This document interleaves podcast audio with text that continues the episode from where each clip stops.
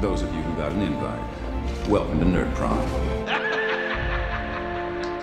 No matter where in the world you are, we're all Nerds International. With the hyphen. Welcome, one and all, to the first ever podcast to have a horse. We've Uh, broke yet another record. fact. Yeah, we are record breaking because the, actually, so so we would be the record holder for first podcast to have a horse and most horses in a podcast at one. Yep. If anyone wants to try and beat that, although we have made a big, really big mistake, haven't we? I think we underestimated how uh, how hard it is to actually look after a horse when It's- you're living in a flat. It's not like buying a goldfish. No. you don't just win one at a fair. No, needs needs a little bit of room. Yeah, we really fucked. We really fucked the ball on this one because the the thing is, I don't know how to look after a horse. So, um, yeah, we do genuinely have one in here, and it's you know the front room has now become the horse room. It's smashed up the TV. Ryan Reeves seems to be settling in. Yeah, he's a good horse. I'll give him that. But he bit my wife's hair while she was asleep. She's pissed off. She's leaving me. the floor. Shit all over the floor. Oh, mate. So if there's any horse, I don't even know what you call them, horseologists. Horse whisperers. If there's any horse whisperers listening, please do call. Horseologist. Could they- please do call 1-800 we need help. we need ho- we need we horse need help horse help. Yeah.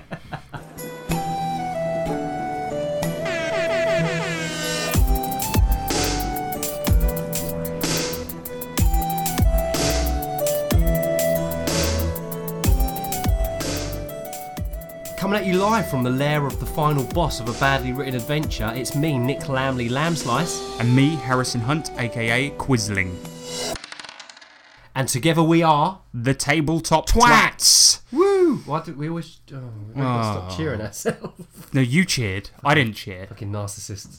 yeah exactly but um, we've got a bloody show coming up for you today because as you will know if you're a regular listener but just for those that aren't this is an rpg show all about tabletop rpgs Yes, it is, mate. good glad i'm glad you it is. confirmed that Last time I because i checked. didn't know Podbot, is that right? correct There we go. We're on. Thank God We're- for him. Yeah. this whole thing would fall apart if it wasn't for Podbot Yeah, I know, but th- th- yeah, I wouldn't even know what this show even was. or Oh, why I'm here. But this um, this show is jam packed full of features, so jam packed in fact that it's fit to burst. We've got what you've been slaying, where we discuss what we've been playing. We've got the main subject, which this week is going to be the Battle of the Bubble Gums. Ooh. I know, but we're gonna keep we're gonna keep that under the hat for the minute, um, and we'll tell you well, about that later. Um, then we've got The Chamber of Challenges. followed by the Summoning Circle, where we summon dead celebrities to talk about RPGs. As always, we've got the Electro Letters. where we read your mail and then we've got our award winning outro. Yep. So it's gonna be it's gonna be such a show I can't even begin to fathom it. Yep. It's gonna be. It's gonna be an absolute Show. rip roaring Show. show. Yes. We hope. we, we can't we can't say we can't promise that, but we'll try. There will be We'll- some kind of thing. we'll- yeah, it's gonna be some kind of thing. It's gonna be something. and we'll try our best. We're in the sweltering heat, the hot, hot Red Hill heat. Red Hill Africa, that is. with it, so let's get the fuck on with it. Do this. Oi! Yeah? What you slaying? Yeah, so um, this is what you've been slaying, where we talk about what we've been playing. It is a clever pun, is it? Yes. Thanks, man. Indeed, it is. It's, the, it's, it's, it's cutting edge punnery if ever I've seen it. Oh my god, thank you. Um, so uh, basically, this week we've been playing Vampire: The Masquerade, Oh, yeah. um, and we've been having a good time with that. Brilliant. Yep. These guys are trying to investigate this old group of, um, you know, ancient people that, that are going around killing vampires, and they appear to have this like great technology and stuff like this. Anyway, they found a um, expended bullet shell from one of their guns and traced the metal back to a mine um, that was on an island outside of the city that they're currently in. And whilst there, on the way up, they passed a group of Chandrian in a, ju- in in a jeep that saw them Yeah. on the way up. And uh, wh- whilst they were in the mine, they were they were basically investigating, and they were trying to steal some of the miners' work yeah, it was a big passes. st- it was a big stealth operation. We was hoping to get it, get a pass off the mi- uh, one of the miners that was having a, a fag break, and then we was going to try and infiltrate the mine and pick up some, you know, s- any kind of evidence or information. And well, yeah, that's what we wanted to do. Uh, didn't quite go that way. No, because basically what happened was Stanley, who's a Malkavian, and that's, he can turn invisible, Mm-hmm. but it's only until he interacts with an object. and then completely comes Yeah. back again. So what happened was is he went up to a guy, tried to steal his work pass to try and get into the mine. Mm-hmm. Um, instantly, the guy saw him, and then Stanley was trying to run away, and everyone saw saw him trying to leg it. Um, And I basically, just went invisible, didn't I? And everyone was like, "What the hell?" yeah, everyone saw you go invisible, and then at that point, uh, Veronica, one of the other people, tried to step in and, and like join in, sort of Yeah. like seeing an opportunity. And to be fair, this wasn't a bad idea. She sort of saw the opportunity when, um, while everyone was confused, they were like, "What the hell? Did you see that guy just disappeared right now?" And she just stepped in and went, "Yeah, it wasn't that weird," and just pretended to be one of Just them. behind They're like, "Hey, who are you?" Yeah, because there was no women working there, That's right. basically. I mean, well, I know that sounds sexist, but this was is set during the 90s, so Mm-hmm. it makes sense. And so, yeah, they were just like, who the hell are you? And then she was rolling badly on all of her fucking Yeah, she had a rolls. bad- bad oh my time. god. And um, yeah, so she was rolling badly on everything. They didn't believe her. A fucking fight broke out. Everyone starts fighting the miners, the people that they weren't even there to investigate in the first place. a lynch mob happens. Yeah, people they- get run over. Yeah, they were just there to investigate a fucking uh, a purchase order from the Chandrian buying metal from this mine, and they ended up fighting all the miners. yep. Started killing everyone. Um, yeah, and then a- after um, you know this big fight happens, they've all revealed themselves to be vampires because they're using their, their vampire disciplines left, right, and centre. you Yeah. know. Then we then we clock uh, the boss up in his like um, digs, if you like, spying at us for a scoped rifle at the top top of the uh, top of the building. Yeah, so we had to go and, and confront him. Yeah, and he had all his like mining equipment on. All so at he had, once. all- all- yeah, he had like all this like heavy duty shit on. Yeah. because he'd just seen what they were capable of, and obviously he was up in his um up in his bunk, sort of like putting all this stuff on. So Suiting he had, up. he had the welding mask. He had like the heavy duty um like mining. Burn proof jacket on. didn't Yeah, he? yeah. Huge boots. Like uh, he had a gu- what did he have? A rifle and a Welding torch. Welding torch. And of, of course, vampires do not like fire, so No. this went badly because we had the two guys with celerity, which is basically um, super fast vampire Mm-hmm. speed, um, went up to go and confront him up there, while the two guys with guns stayed down the bottom in and their aim. Yeah. yeah, taking their aim and trying to shoot him through the window. Yep. And uh, yeah, it was a pretty cool fight. And then after that, like basically what happened was is that the Chandrian who'd passed the guys earlier had obviously tipped somebody off. So not only did this one fight happen, I thought it made perfect sense because they'd gone back, the Chandrian had gone back. Tipped off the guys, and then they sent. They didn't just come back to confront you. They'd sent the heavies to They come sent the and big confront guns you. in, didn't they? But you heard the jeep coming from a mile off because Yeah. I got you all to roll your notices or, or your perceptions or whatever, Mm-hmm. and yeah, you guys heard the the jeep coming from a mile off, and you were like, "Fuck, we recognise that sound as an uh, all terrain vehicle." Yeah. Um. So we better just hide. And We every- remembered we'd seen a jeep earlier, and we thought, well, it's got to be them. It's got to be the Chandrian, or let's not risk it. Yeah, because these uh, guys are lethal. Exactly. At the very least, let's get into the woods because Mm-hmm. you knew these guys had had expert equipment. You knew these guys that could ki- were capable of killing vampires in a heartbeat. So Mm-hmm. let's get into the fucking woods. And everyone, everyone sort of like um, hid around in and around the One of our mine. guys disappeared into dirt because it's one of his disciplines where he can literally just go Yeah. into the ground. He's got which is earth meld. great. earth meld. Yeah. Um, I So- went invisible. Like, yeah, you went invisible, hanging out in the woods. Yeah. Nothing creepy. and then the other dark guys um, basically just just hid where they could. yeah. But as they were hiding, they noticed that the Chandrian basically, um, what the Chandrian like to do is erase any um, a- any sort of trace. Any trace of what they've been up to? e- Either they've been up to, or vampires have- have been been up to. So they basically um, just started planting C four everywhere, thinking that thinking that oh okay, well this vampire fight's happened. You know, uh, we've made purchase orders here, so we have to erase all trace of our, our existence ever being here. So they were just you know whistle while you work. They were just Yeah. like dum dum And if the dum, dum. vamps are down the mine, all the better. Yep. So they just started planting planting C four O all over the fucking Like it place. was nothing. Like they're Like- throwing out taffy. Exactly, throwing out yesterday's taffy. and uh, yeah, it was really funny because um, that meant that the guys really had had only a couple of options. It was like, okay, well, do we sneak out now and potentially get noticed by them, or do we bide our And time? hopefully they don't blow us up. yeah, um, and it was a really, really tense. It's tense, man. Yeah. So they had to try. Um, so what they did in the end was waited for them to finish what they were doing and bugger off. And they set the C4 on Mm-hmm. timer and then started driving off. But at this exact moment, um, James, out of nowhere. uh, Derek, wasn't it? Derek's his character, Yeah, yeah. Derek's his character name. Um, he basically just darted forward um, as just as they started driving off, dunked a grenade into Homemade grenade he had made earlier, Yeah. isn't it? Yeah. their into their into their jeep, and then tried to run away.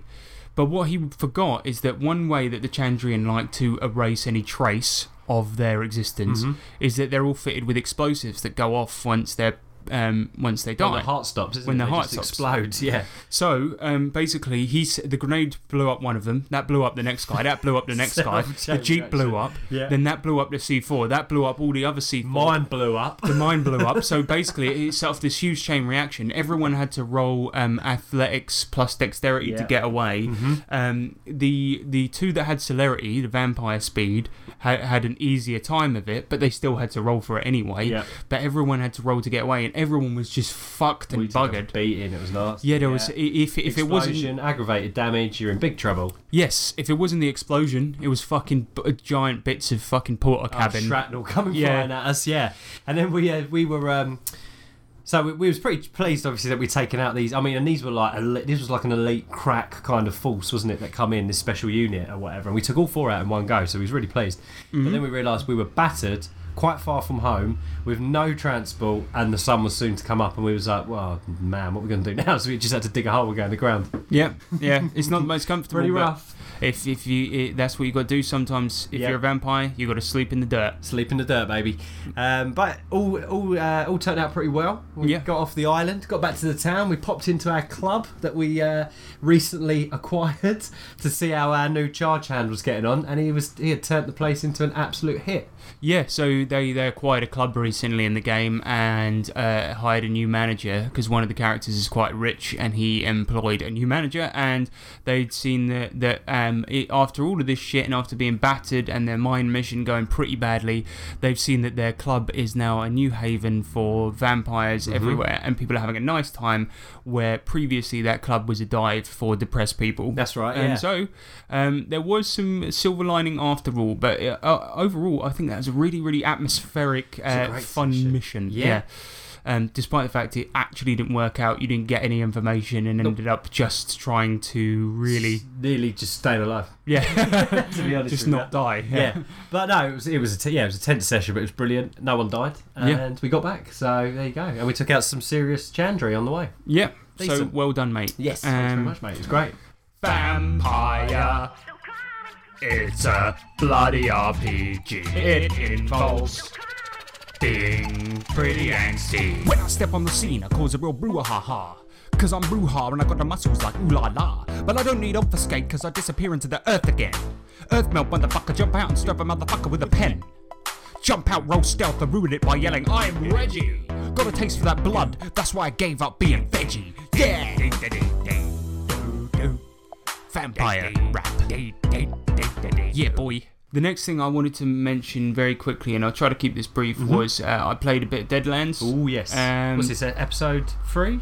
Episode two, actually. Two. It's only my second Deadlands session so far, but this is a um, basically a self-authored um, campaign um, that I'm doing, and basically um, the uh, the the party is a group of um, I, I would say mercenaries that are, that are dedicated to the um, destruction of the worst inventions to come out of the advent of ghost rock. Okay. So ghost rock is basically this um, substance in Deadlands that is basically it makes weird inventions happen. Th- Yeah, the whole um, explanation in the book is it's an RPG.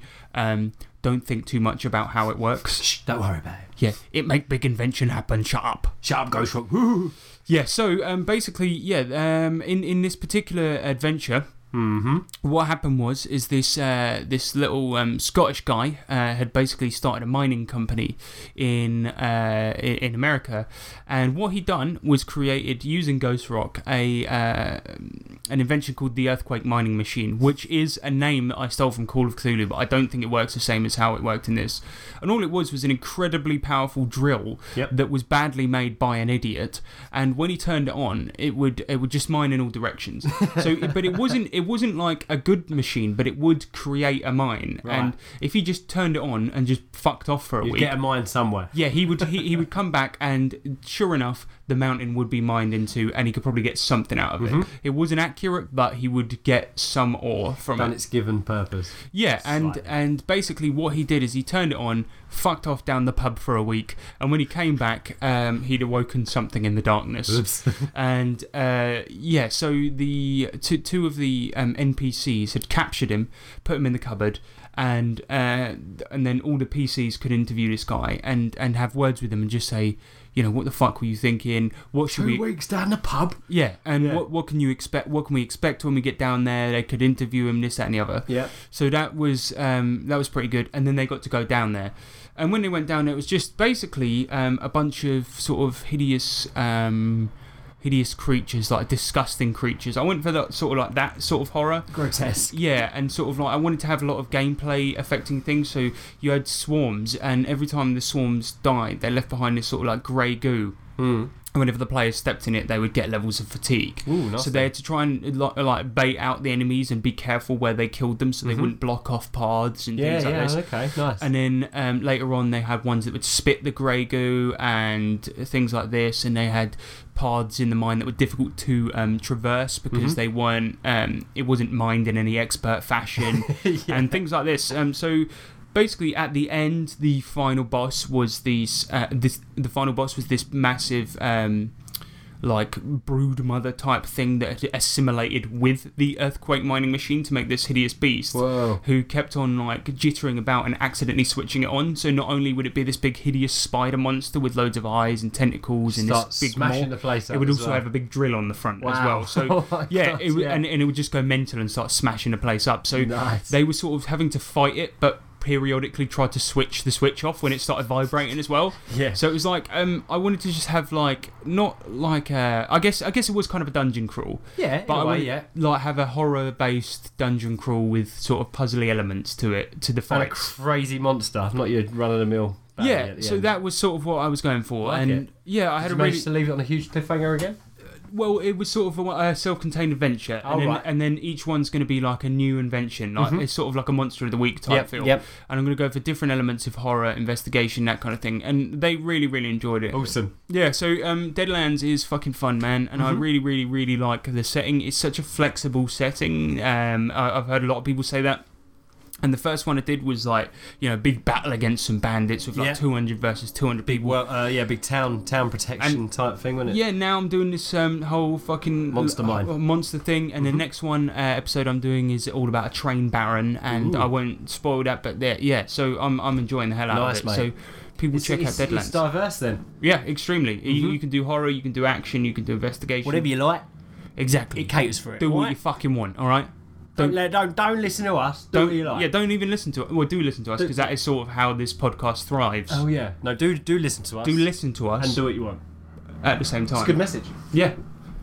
but that's what we've been. That's what we've been playing this week. Oh yeah. Oh yeah! But now um, we g- we kept that brief because we've got a big main subject for you this week. So Oh, yeah. we are gonna get right on with it, ladies and gents. Get right up in here. Let's get right up in there. Main subject. Main subject. Main subject. So I think today, this could be another award, award winner. which one This whole thing could be. This whole segment could be another award winner. you reckon? The most tenuous link ever. Oh right, yeah, yeah. 2017. So we we've come up with uh, we're doing a battle today, Yeah. ladies and gents. And Nick is right, most tenuous link ever because we we're, we're battling two very similar games today. Yeah. We're doing uh, Bubblegum Crisis versus. Against Bubblegum Shoe. And the way, the only way in which these are linked is they both have bubblegum in the name. That's it. so that is, ladies and gentlemen, we're doing Battle of the Bubblegums today, Yeah.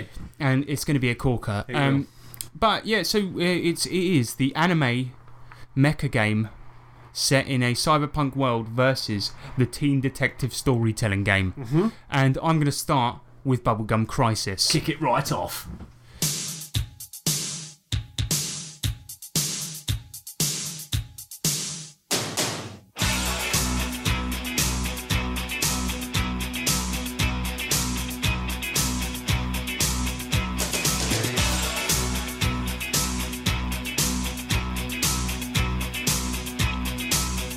「まぶしい砂嵐が巻き起こるサバナ」「まぶしい飛ばすバイク」「標的を追いかけた」 Based on the hit anime video series, Bubblegum Crisis role playing game is packed with art and information never before published in English. It's everything you need to play in the world of 2033.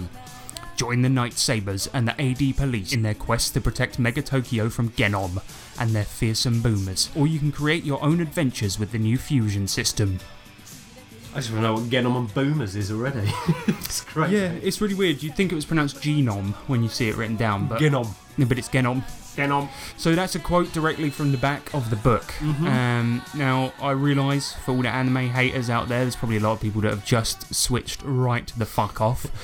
but this is actually a really, really awesome cyberpunk setting, and it shares a lot of similarities with um, really popular retro futuristic shit like Blade Runner, Robocop, and Ghost in the Shell, which I'm aware is another anime. But actually, at the back of the book, um, I, I doubt you'll be able to find it very quickly, but there's a bit right at the back of the book where it lists stuff that's quite similar.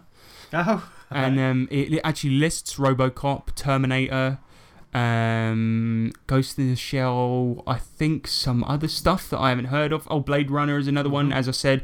So, yeah, I mean, it, it is an anime uh, styled game, but it actually um, has a lot in common with uh, a, a, a lot of Western stuff that people really love. So, hear me out, listeners, because you will like this, believe me. Um, yeah, so the book starts with um, basically 16 amazing comic book like glossy colour pages. Oh, yeah. All 16. All 16 of them, baby. Um, with amazing artwork describing the world. And basically, it goes like this. So Tokyo was all goofed up by a massive, massive earthquake in 2025, and a gigantic corporation called Genom saw an opportunity to buy up some cheap real estate, and in the wake of the tragedy, made these machines called boomers. And they're basically like extremely dexterous, uh, strong, and capable Terminator like robots that were supposed to be used to help space exploration and war. Uh, but eventually, of course, domestic models were made too and now you can have uh, machine gun boomers, space boomers, and even boomers that make you coffee and tea. Oh, very nice. So if you look at the cover here, just to, see that big robot dude. Skeletor that got light guy, yeah. Yeah, you can have one of those in your house that makes coffee. Morning. Would you like coffee? yeah. So Sold. yeah. So basically, um, as as all these like stories often go, right? I mean, you've seen fucking like I Robot or any of those movies. Mm-hmm. Um, eventually, you know, they started going bad. They're not having it anymore. and they started going rogue and all of this. Yeah. So uh, uh, with their insane, in, uh, with their insane strength and coffee making abilities, they started causing great tragedy. And so uh, the AD police were formed, and they're basically an anti-rogue boomer task force. Nice. Um, Pretty a- scary, these boomers, to be fair. yeah, they they literally look like Really Terminators, don't creepy they? looking, yeah. they? They imagine the Terminators. You know, um, yeah, you, you know Terminators when they uh, The old original model, the Skeletor type one. yeah, except they look more muscly. Yeah, more built up, bigger, and actually more scary. They've And in almost this- got like reptile faces almost. Yeah, and in this, they're, they're, they're often like nine feet tall and they come in all different varieties as well. But um, th- uh, similarly to Blade Runner, You laser detail. Sorry. yeah, um, it's similar to Blade Runner, they're off, they often look like um, humans as well. Oomans. Yeah, so you, you can't tell, and there's there's often points in in the um, in the anime where, where one of them will punch somebody in the face, and then it'll be like ding, and you'll be like shit, you're a boomer. Boomer in disguise. Yeah. um, as a result of all these rogue boomers, the AD police were formed, and they were basically an anti-rogue boomer task force. And as it mentioned on the back of the book, you um, in this role-playing game, you typically play as um, the Night Sabers, not the AD police. Right, okay. Um, and who are the Nightsabers? Well, basically, um, Genom weren't the original creators of the Boomers. They actually nicked the idea from the original creator, a bloke called Dr. Katsuhito, after murdering him. So his daughter, Silia, created yet another um, anti boomer task force called the Night Sabers, but they're basically like vigilantes for hire as well, so they will just take any job. Renegades. Yeah, if, if if the money's right. Yeah. Um, but they are, you know, they do do work for good mainly. Um, so they they're also dedicated to sort of taking down Genom because they're bad people that do bad shit basically, and killed Silia's dad. Um, so the Nightsabers are much fewer in number than the AD police, and obviously operate, um, you know, not not within the law. Um, but they have uh, they're armed with amazing technology, weapons, and research thanks to Silia's father. So we get into the tech later, but it's one it's literally one of the best bits about the game. So basically, yeah, you play as these like. Um, really, really cool vigilantes that are armed to the teeth with amazing technology, and it. we we'll get into that. Um, basically, after this, um, after this like summary of the world and all of that, the um, book gives you a summary of all the episodes of the uh, main anime, and basically, if you're if you don't want your players to to sort of watch all of it and before you play the game, you could just say, well, just read these couple of pages. Nice. So it's kind of nice to, to include that. I feel like they Mm-hmm. yeah. didn't have to do that. So Yeah. it's it's pretty fucking cool. Basically, you play as, as I said, a vigilante is equipped with like this bleeding edge technology in a dystopian, futuristic Tokyo in a world that's already lost to a mega corporation that continues to create illegal technology while its people, grown cold and apathetic, idly sit by and watch the neon city go down the shitter. so it has to be said, ten out of ten for creativity. What do you think? Sound like the sort of thing you would like to play? Hmm. Oh yes, absolutely. Sounds awesome. Really like the sound of this. Yeah. So um, basically, as I said, um, I said earlier, and it says on the back of the book, this um, uses the fusion system. Ooh. So a lot of people might not know about this. How's the fusion system? the fusion system, Nick, is it's basically cyberpunk technology. It's Hmm. like an RPG, but you need to inject it directly into the veins. Oh wow. Yeah. Tiny robots are injected into the eyes. Nano. Nano, nano RPG. And you play within within your eyes. Exactly. Um, no, it's not. It doesn't work quite like that. It's, uh, no, I'm, s- I'm s- sorry to disappoint you. What? Um, but yeah, basically, uh, the fusion system was made most famous by everyone knows it. It's the classic Go on. Cyberpunk 2020. Ah yes. Um, so it's basically a system developed by the publishers of this game and Cyberpunk, and a whole host of other games such as Mechton, Dragon Ball Z RPG, and of course Everyone's favourite. Zorro, the RPG. It's funny because when I was re- doing the research for this and I, I was looking at all the games that use the fusion system, the Zorro RPG didn't even have a Wikipedia page. Oh man. I We mean, need to we need to find. we that. got to track that we down. got to track that shit down. Yeah. but when you played a Zorro RPG, I, I don't, I'm not that versed, well versed on Zorro, but it's like when you when you sort of pl- start to play the game, right? eh, You sit down and everyone's like, okay, let's create our characters, gu- uh, guys, and then one guy goes, I want to be Zorro, and everyone else at the table's like, shit, fuck. Can I be Zorro too? No. No, no, there's only one. Zor- No, do you know what would be wicked if all four players played Zorro? And they think the others are imposters. I'm Zorro. No. No, I'm am Zorro. Oh, it's just infighting. And they all come from like an insane asylum where everyone thinks they're Zorro, but they all broke out. See, that would be sick. That's why we need to track down the Yeah, RPG. We're looking for that now. So the name of the fusion system is derived from the idea that because they all use the same generic system, they can be f- um, played together and fused together. Oh, Ah, you get it. Yeah, kill me. Um, so first off, um, you uh, when you s- uh, open this book up, you get into the character creation, and I should mention at this point it is very open. You don't have to be a member of the Night Sabers, although quite why you would want to not have all that cool technology and shit. You could be an AD policeman, but actually those they do get some really cool shit too. Like the uh, we'll get into that later. Yep. Um, you could just be a guy. You can be anything you want. But first of all, um, you have to pick a life path. And this is basically like picking um, a basic personality, what your character values most, your worldview, your early childhood events, your friends and enemies, your I- i- incidents of love and war, your current situation, including good and bad stuff, your current outlook on life, and your age.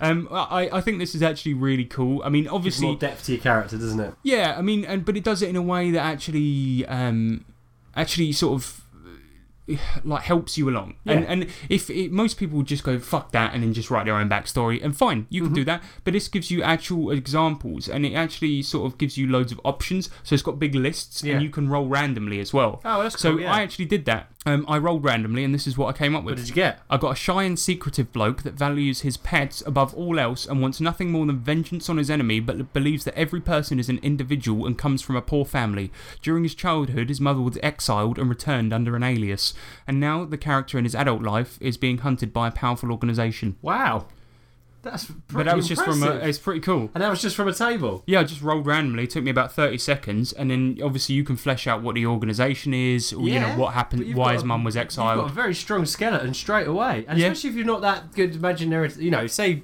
say you're getting into a game and you're more into the dice rolling aspect of it, and you've never been that good at backstories or the RPG side of it, mate. That is you got a lot to work with there. It's Yeah. Mm-hmm. a nice extra because they could just say decide on a backstory, Yeah. and and instead they they they put it in Made there the for you. effort to actually do a nice random count, um, table for you. So then you create the rest of your character, and this is a lot like other RPGs. It's broken up into stats and skills, that, but the stats are intelligence, will, personality, technique, reflexes, dexterity, constitution, strength, and movement. The only one that seems odd there is technique, which I didn't quite understand because I was like, oh, well, you've got reflexes and dexterity in there as well. Mm. But this is basically the ability to use tools for tasks. Oh, okay. So it could be painting, it could be um, lock picking, things like this. Anything? Yeah. Um, anyway, you then buy skills with skill points that are determined by whether or not you're playing a realistic game or an action focused game. Blah blah blah.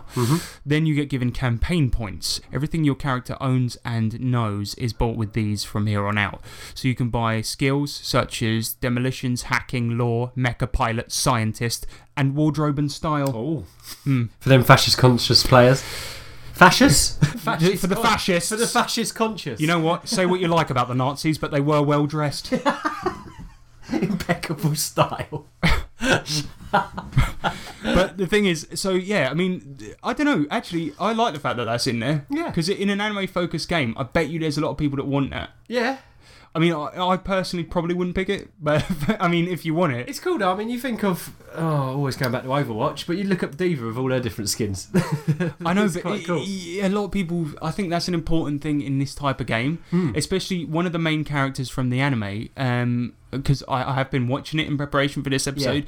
She owns a lingerie store. Ooh. And so I was thinking like if if you wanted to have that kind of backstory or let's say for instance you if you wanted to like instead of just having charm or persuade or something like that maybe you have wardrobe and style and that's the way that you try and convince people it's something different I like it. Yeah, definitely. um, so you could just be like I want to convince this person I want to try and charm this person Yeah. but the way I'm going to do it is by putting on this sexy thing that I always have handy with my wardrobe and style, or I want to put on an amusing hat to try and distract this person. And you're Exactly, like, you put yeah. on this fucking Chiquita banana hat.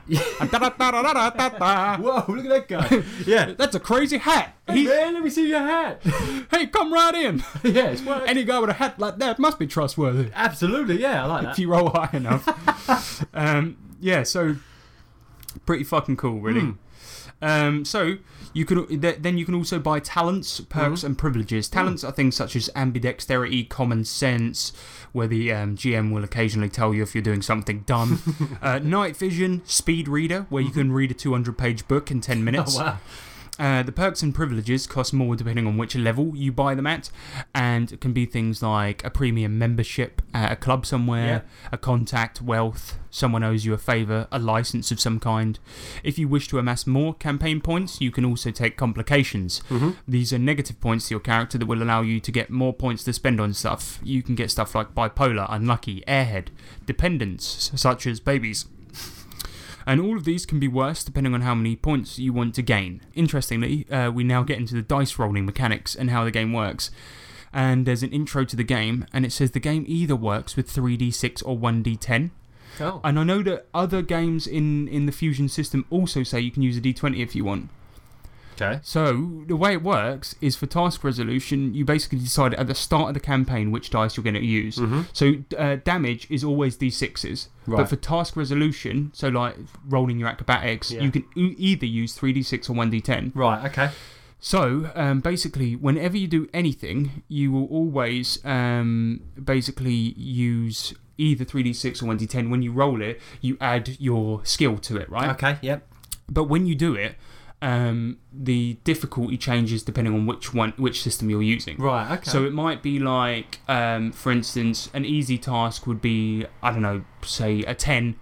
Um, I'm pulling these numbers out my arse, but it might be a 10 if you're using 3d6. It might be a 12 if you're using a d10. I, I can't remember, but it's something like that. Mm-hmm. Um, so yeah, you you can basically use either if you want. That's cool. And personally, I was thinking of using a d10 and then d6s for damage because Yeah. it, it changes up. It's uh, nice to roll different dice. yeah, That's and what it, I think. it, it means that it differentiates when you're using damage versus when you're using task resolution, and I quite like that. Um, I think it's cool that it gives you an option as to as to what you want to do. Whatever you fancy. and then it's got tables for in the book for difficulties depending on which dice system you're Sure. using. Uh, yeah, combat is fairly simple. There's loads of advanced maneuvers and shit that I won't go into, but it's fairly simple stuff. Attack rolls versus defense rolls, taking cover helps, armor shaves off damage, that kind of shit. Perfectly functional and decent. Reminds me a lot of Shadowrun. And then it has a big section on the world of 2033 Mega Tokyo, including character sheets for all the characters from the anime, not just including the main Night Sabers, but you've got a couple of extras in there too. For anybody that's watched the anime, you've got Leon in there, and you've even got Maki, who is um, Celia's little brother, Oh, hello. who is um, i- he's he's just this little guy that fixes um Priss's bike, who is the lady on the cover of the fucking thing, and he's a bit of a pervert. So Oh. y if you want to play him, Go for it. you could be him. I don't know why. If you want to. to be the people that wear the fucking amazing armor and fucking fly around shooting people, you can. But if you want to be the guy that fixes the bike and looks at boobs, you can be him. so he's in there. Calling Station 1. This is ADP 102 calling Station 1. I'm in pursuit of a boomer on route K5 heading for R51. Subjects are a C class boomer and a racing bike. A racing bike? That must be Priss. Ah, don't worry about it. I'm sure she's fine. Come on, I'm gonna change the station. Yeah, this is more like it. Let's check it out. Oh, come on, do we have to? No, it could be anyone, not just Priss. Exactly. That's true. All we can do is wait for her to contact us. Yeah, so, you know, now you're talking some sense, Lena. Let's just stay here and hang out, man. Uh, come on, Mackie, chuck us one of your dirty mags, mate. I'm gonna go to the loos for a. Well, we all know I'm going to the loos, you know? Let's get to why we're all here, right? The awesome cyberpunk dystopian future tech mech suits and shit. Yes. First off, in Am- uh, in Amane, I'm a nay, I'm a nay. each member of the Nightsabers is equipped with a hard suit, which is a suit of power armor. Now, we're not talking about um, the sort of shit that you see in Fallout. This is um, probably closer to like in Metroid. Yeah, I know. So it's like um, it is a mech, but it's like extremely tight fitting and agile. Um, each one is handmade for the user, and they look really awesome, like a cyborg ninja. In the book, it gives you extensive notes on how these are made, how to board and pilot them, and then it gives you stats and stuff for a bunch of pre-made suits from the anime. Um, these each have their own stats entirely. It's kind of like its own mini character sheet, Yeah. and it comes armed with weapons and equipment such as laser beams, knuckle bombers, and rocket kicks. Rocket kick. It's fucking awesome, man. That's brilliant. So, like, basically, yeah, it, it's like a little jet boost on the bottom of your foot, so you can just kick somebody so hard they will go into space. I, I don't know about that, but That's brilliant.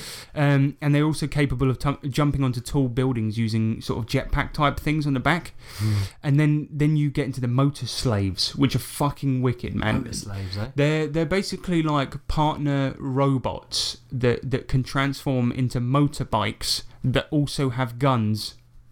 Yes. So basically, like you'll you'll- Transformer. yeah, exactly. So you'll be riding along on your motorbike, right? And then suddenly you need to start flying, so it will transform into a flying robot that will carry you along, and also has a gun in it. And you can sort of sit comfortably inside the robot, and it will start firing its gun, and you can just fly along in it. And then you're like, oh fuck, better get back on the highway. Transforms back. And you're back on the road. You're back on the road Oh, on a man, motorbike. I love that. It's fucking sick. That is And, so cool. Yeah, they're motor slaves. Motor um, slaves, yep. But don't worry, the name motor slave is only a name. They don't have personalities. Oh, phew. Yeah, so it's all right. No No, feelings of getting hurt. feelings are getting hurt. it's all right. That's right. They're not like the boomers. Um, Gotcha. There's loads of vehicles too. There's you got awesome 80s looking high performance interceptor police cars. You know when they were all angular and shit Yeah. like that. Um, to one man mini copters, to gigantic laser equipped battlesuit mechs that can do 15k damage. now I'll explain to you what that means. Basically, whenever you roll um, a 14 dice or more, it Mm. starts calling it 14k d- damage. Right. And I think um, basically the wh- why it, why it measures it like that is because that's when you start getting into the realm of damage that is just beyond what a human should take. yeah. And and that's sort of when when it's like either superpowers or mechs. Right. So you're like. Um, if it's 14 Super fights. yeah if it's 14k damage that's the sort of thing a minigun a mech or a superpower would do mm-hmm.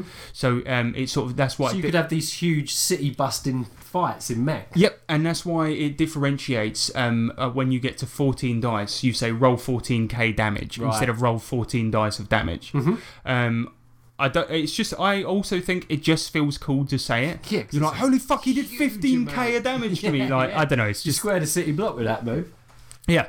like um, the last thing I'm going to say about the um, the main book is that it ends with a system for creating your own mecha, of course, but um, it doesn't quite end there because there is an expansion to the game, um, because the Bubblegum Crisis anime did also have several guidance or side stories. So there was an expansion release that took some material from those, made up some new material, and made um material from their the um, the side stories playable as well. Nice. So. And then we have uh, so then we have Bubblegum Crisis EX, and what I quite liked is that the EX book is annotated with all these symbols that tell you if it was from a side story made up or by the publishing company, or if it was um, uh, censored from the uh, Japanese version as well. So it's just cool to know like Yeah. uh, if you're into that kind of thing, and which text was uh, um, just lo- uh, like translated uh, perfectly, or if it was localized Mm-hmm. Okay. which is really good for you anime nerds out there. If you're reading it and you'll you'll be like, oh, I see they changed this to make it more understandable for an English audience, Mm-hmm. or this, that, or the other. Uh, additionally, some of the uh, content in that EX book is early concept stuff that didn't even make it into the anime, but it's all statted and playable here, which is really cool. It's really cool. Um, so it's even just a read as a fan. Plays really true to the show, then, doesn't it? This, Yeah. This game yeah, it's fantastic. So Yeah. so it's just like it's even goes further than the show, really. Exactly. Yeah. So overall, um, that EX book, the expansion, is just more motorbikes, more AD police equipment, more mechs, and just some other locations outside of Japan, and some more NPCs. So it is well worth it. Um, overall, I've basically been nothing, doing nothing but read these fucking books Mm-hmm. for like the last fucking week, and I really, really, really enjoy it. Um, if I have one criticism, I will say that there's um, a distinct lack of equipment that doesn't appear in the anime. Right. That is the one criticism I have. Um, the bloke that I bought this from on Facebook said that um, if you play it, you should pair it with Cyberpunk 2020. Right. And make it one big world. Yeah, and, and sort of because the, the, the little things are aren't really in here. Right. So so like let's say for instance, just buying a mobile phone, for instance, not priced in there Yeah. that's little nice. things like that. Yeah, yeah, so yeah. he said, get Cyberpunk 2020 and get the little prices for those things out of there. Mm-hmm. Alternatively, um, you can get a feel for an eco- the economy in this book and make that sort of little things up yourself. Yeah. Um, so, but he fortunately sent me a PDF of Cyberpunk 2020. Oh, I lovely. think he might have been a little pirate, Little little pirate. just a little pirate. Little tiny pirate. So so I've got I've got all that stuff now. So that's Excellent. quite handy. But um, o- other than that, I think it's an amazing book. The the um, amount of fleshing out it does to the world and the creativity the with all the artwork's oh, brilliant. as It well. is. Yeah. Really good. and the equipment it does give you is amazing. And I've watched half of the anime now, and I think it is fucking brilliant. So Yeah. yeah, give it a watch. Really really good. Very very Dubbed or eighties. subtitles? Uh, it's both, but the um, dub is awful. Oh really? It's really bad. Sticks- yeah, okay, okay, Especially because subtitles then. it's got a lot of 80s type music in there because it's like an 80s futuristic Electro thing. Type, yeah. and the uh, English lyrics um, are amazing in the Japanese version okay. Fair enough. because uh, yeah, they're pretty funny. So I would check that out. And this this game looks like a really really fun one to play. So I can't wait to get my Yeah. I'm looking forward to this. anus around it. Oh, lovely.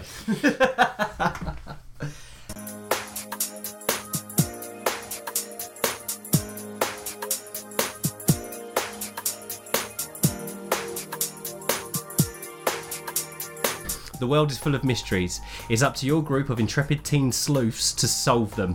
In Bubblegum Shoe, players step into the shoes of high schoolers solving mysteries in a modern American small town, discover s- clues, solve problems, and throw down with enemies in this streamlined RPG based on the Gumshoe system. So yeah, basically, Bubblegum Shoe. Um, ever wanted to play a teen detective sleuth a la Scooby-Doo?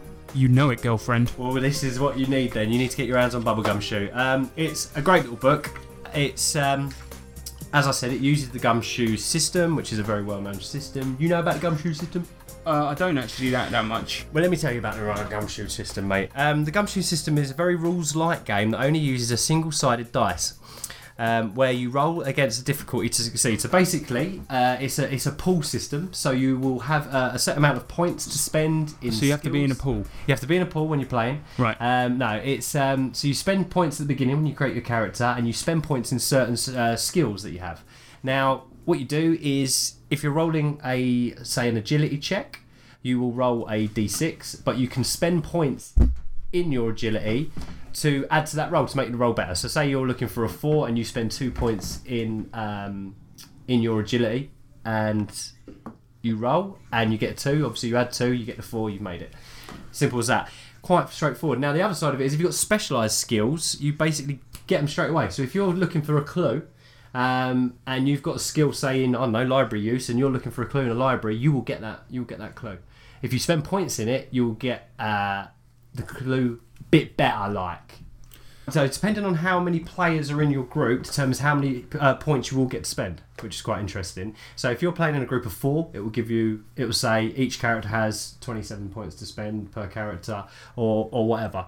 Um, and and if you've got a smaller group, I think you have less points.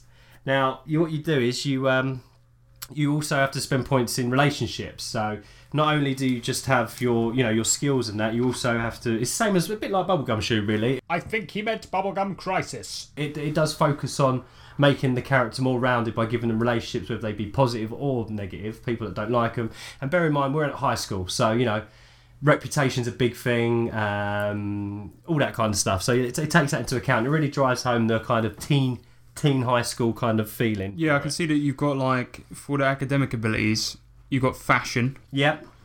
photography, pop culture, mm-hmm. town law, Yep. and interpersonal abilities. You've got bullshit detector, flirting, grown up face, Grown up. general abilities, preparedness, sneaking, throwdown, Throwdown, yeah. cool. I'll talk about Throwdown in a minute. Right, actually, f- for good job you mentioned Cool because that's what we're going to move on to. So Cool is is basically your hit points. So no one dies in Bubblegum Shoe. I mean, it's teenagers at school. Um, I mean, you I suppose you could make them die if you wanted to. It's up to you. You could if you wanted to change it up. Yeah, of course you can. You can do anything. It's an RPG. But the way the, the book's written is that you lose cool points if you are, um, rather than hit points. If you lose all your cool, you turn into a blubbering mess in the corner. that everyone's laughing at and, and, and, and making fun out of. Because that's like social death. Exactly. Social death through losing coolness. That's Now- what you don't want, not at school. You don't want that at school, mate. You Because definitely don't I want that at know, school. to, I know. For me, if anything, you know, I was, I was in school. I was a big hit. Yep. You know, I was king of the cool. and if if I lost my cool, that would have been the end for me. Your BMX gang would have just They would have fallen they would have apart. rejected me, mate. I would have I- I- if I'd have lost if I'd have lost my cool, I would have no longer been the king of my BMX gang. Exactly. I would they would have taken my crown, They would have. They would have which uh, to be honest was an impractical they would headwear have for a taken your BMX. Tri- yeah. they would have taken your trick nuts so you could give no one else a. Uh, Do you know what my nickname? nickname was back in the BMX days? Go on. King Radical. I ride a motherfucking BMX, bitch. I do it every day, scratch that BMX itch. I ride it through the mall, everyone's like, who's he? I'm just a motherfucker doing motherfucking wheelies. Oh, yeah. King Radical, he's got a crown. King Radical. So in the book, you'll find um, loads of information and rules on how to create um, interpersonal relationships for your sleuth, um, for all different people in the world, uh, and also you get the most out of the, the gumshoe system by doing things like that. Um, you've got set, you've got settings in there. Um, you've got So there's a setting in here called Drewsbury, right? Drewsbury, yes. Sample Town. Sample Town, yeah. The, bubble, the the sample town is Drewsbury. We've included some locations, NPCs, and mysteries for your group to use as jumping off points if you'd like. Drewsbury is a homage to that iconic teen sleuth Nancy Drew. Oh, I see. That's Yeah. why it's called Drewsbury. Drewsbury, yeah, exactly. I get- I Oh, get there's it. Quite, I think there's like five s- towns or settings that you can use. It's, it's quite a sandboxy book, which is nice. That's pretty cool. Um, and then you've so yeah, combat wise, basically yeah, you have things called throwdowns. Ah, it's time to throw down. Time to throw it down, whether that be throwing down fists or throwing down Words. sick burns. Yeah. So that you could have sort of a Shakespearean battle. You absolutely can. So yeah. somebody comes up to you, you start arm wrestling, and then you you start you, come out of a you- whi- whippy quip. and then suddenly their arms going down. Oh, And it's like- exactly. well, this is exactly it, and um, you know, this is what it kind of focuses on things like this. You fight like a cow. not quite. Uh, throwdowns are like high stakes social combats, if you like, um, which play out in a head to head fashion, as would you know most contests. You could have a rap battle, you could have a dance off, you could have Mate, anything. You know, anything in high school, any of that crap shit you did at school, you can do, and it's called a throwdown. So we could do essentially do eight mile, but with kids doing it, and they're really shit at rapping. Yep. So they walk up to somebody and be like, "You wear a blue shirt, and you eat dirt. Better get out of here before you get hurt." Yeah. And everyone's like, "Oh, sick." yeah, that's a throwdown. Um, so they normally, so players will normally spend points from their interpersonal or relationship pools to try and increase their chance of success in, in, in a throwdown. So again, you can spend points. So if you've got loads of points in, uh, I don't know, say what, Filch. what having a filching contest.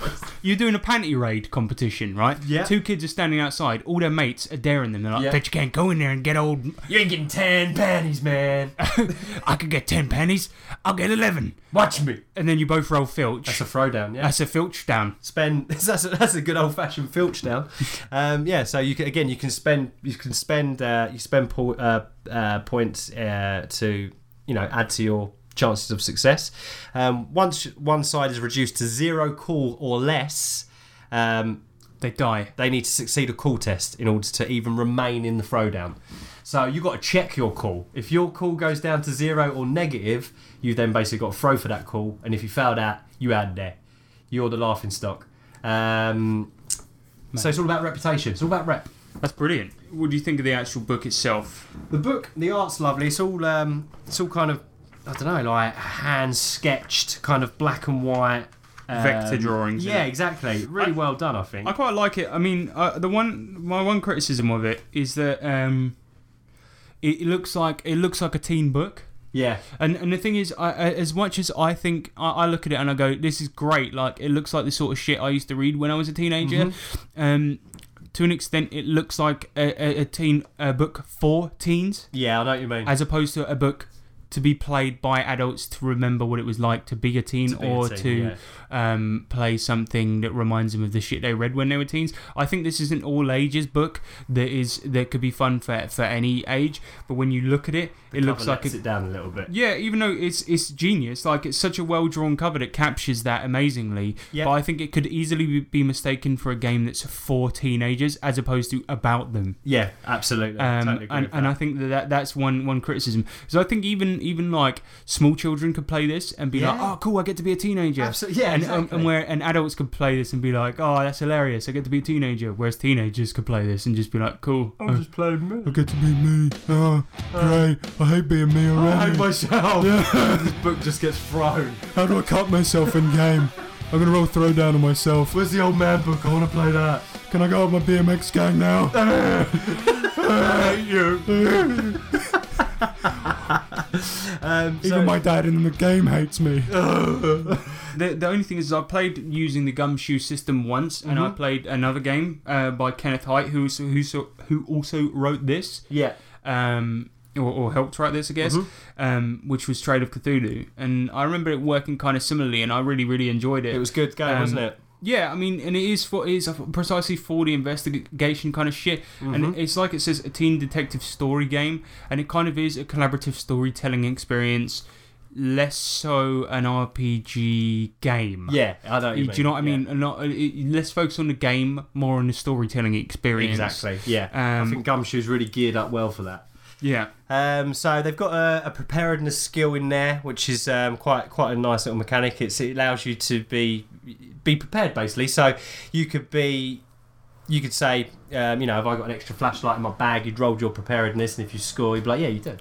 Well, I, I like that. I mean, I used that again in Trail of Cthulhu when we played that, and I remember I used it to have a gun in my bag. Yeah. because we were like, uh, uh, I was like, well, uh, uh, you know, I always pack, packed, you know, something, something useful for the situation. You always pack a and it's bit of like heat. it does seem a bit meta and a bit cheaty, but to to an extent, it's like that. Um, It's like your brother loves acid. Yeah, He yeah, loves a, he loves a bottle of acid, doesn't he? yeah. Well, and it could be. It's kind of like in, in a movie where where the you could even be smug about it, and then all the kids hate you. Yeah, Because you could be like, "Well, I told you we'd need a flashlight, and that's why I've got one now." And everyone's like, "Well, you didn't say it earlier," and you're like, "Well, well, fuck you." Throw down. Yeah, throw, it's throwdown time, and then you It's start a, throwdown you start a time. dance off, and it's Yeah. like, "But hang on, guys, the murderer's right here," and it's like, "Shut up, we're having a dance off." Yeah, well, my, my image is way more important than this, uh, solving this mystery. Um, I like all the settings. There's some crazy settings in there as well. So you've got like you've got Bel Air Falls, which is the setting for magic and horror. Um, it's more of like a Call of Cthulhu type thing with sanity fuck? checks and that. Yep. I You've thought this was all about stolen bikes and Nah, a missing it's whistle all- and there's loads to it. No, you've got Danver Heights, which is for the fans of uh, Smallville, stuff like that. It's about teenage Oh, nice. heroes coming of age. Uh, you got Diamond City, which is set in a dystopian near future where the group. are, Uh, Oh, this in is like power Bubblegum Crisis. We've linked it Yeah, together. we've done it. It works. Is Evil corrupt? Uh, you know. Um, You've got Kimball Middle School, which is um, which is a Kimball. named location in Drewsbury where your teen characters' younger siblings might go to school. So you've got preschool, so you can play as Go in there and start kicking some ass. teeny teeny kids, yeah. What would be a throwdown if you were playing like an eight year old I don't know, mate. I'm trying to think of fights I had when I was a kid. when you was eight? Oh yeah, but like I mean, with my brother and stuff like that. yeah, it's true. Uh, you got Kingsfield Academy, which is an, uh, which is like an, uh, a really high achieving prep school. Um, Fucking preps. so you might fo- so characters might solve mysteries about their fellow students in high state world of getting the best grade. So it's a bit poncy that one. Oh mate, that would be so funny. You got Ruby Hollow, uh, which is might as well uh, well, it's like Crystal Coat, so it's like Scooby Scooby Doo type, um, or Buffy the Vampire type. Uh, Yeah, but setting. then you always find out the villain's just some guy in a mask. All Some along. guy, yeah. It's it's like some disgruntled sort of like. janitor. yeah, yeah. yeah, I told them that they should have paid me, otherwise I wouldn't have done all this elaborate shit using up the last of my money, which was kind of a stupid idea when I now thinking about it. But, nonetheless- last laugh. But I uh, well, I kind of didn't because these kids have foiled me now. to jail, but hey, um, I got to wear this neat mask. well, bye. Anyway, see ya. uh, you, got, you got Strange Hill Scout Troop Two Two One, which is pretty much going out on a, s- uh, a scouting adventure. Nice. Um, you can get bad, bad merit badges, And you're going to throw down with a bear, but because this game doesn't have like um, actual fights, the bear just disses you. you have a throw He's down. like, he's like, did he just call me a cunt? Yeah, You're no, like, you can "Yep." have a fight with a bear. You can fight with a bear, and this is the most crazy one, Veronica base.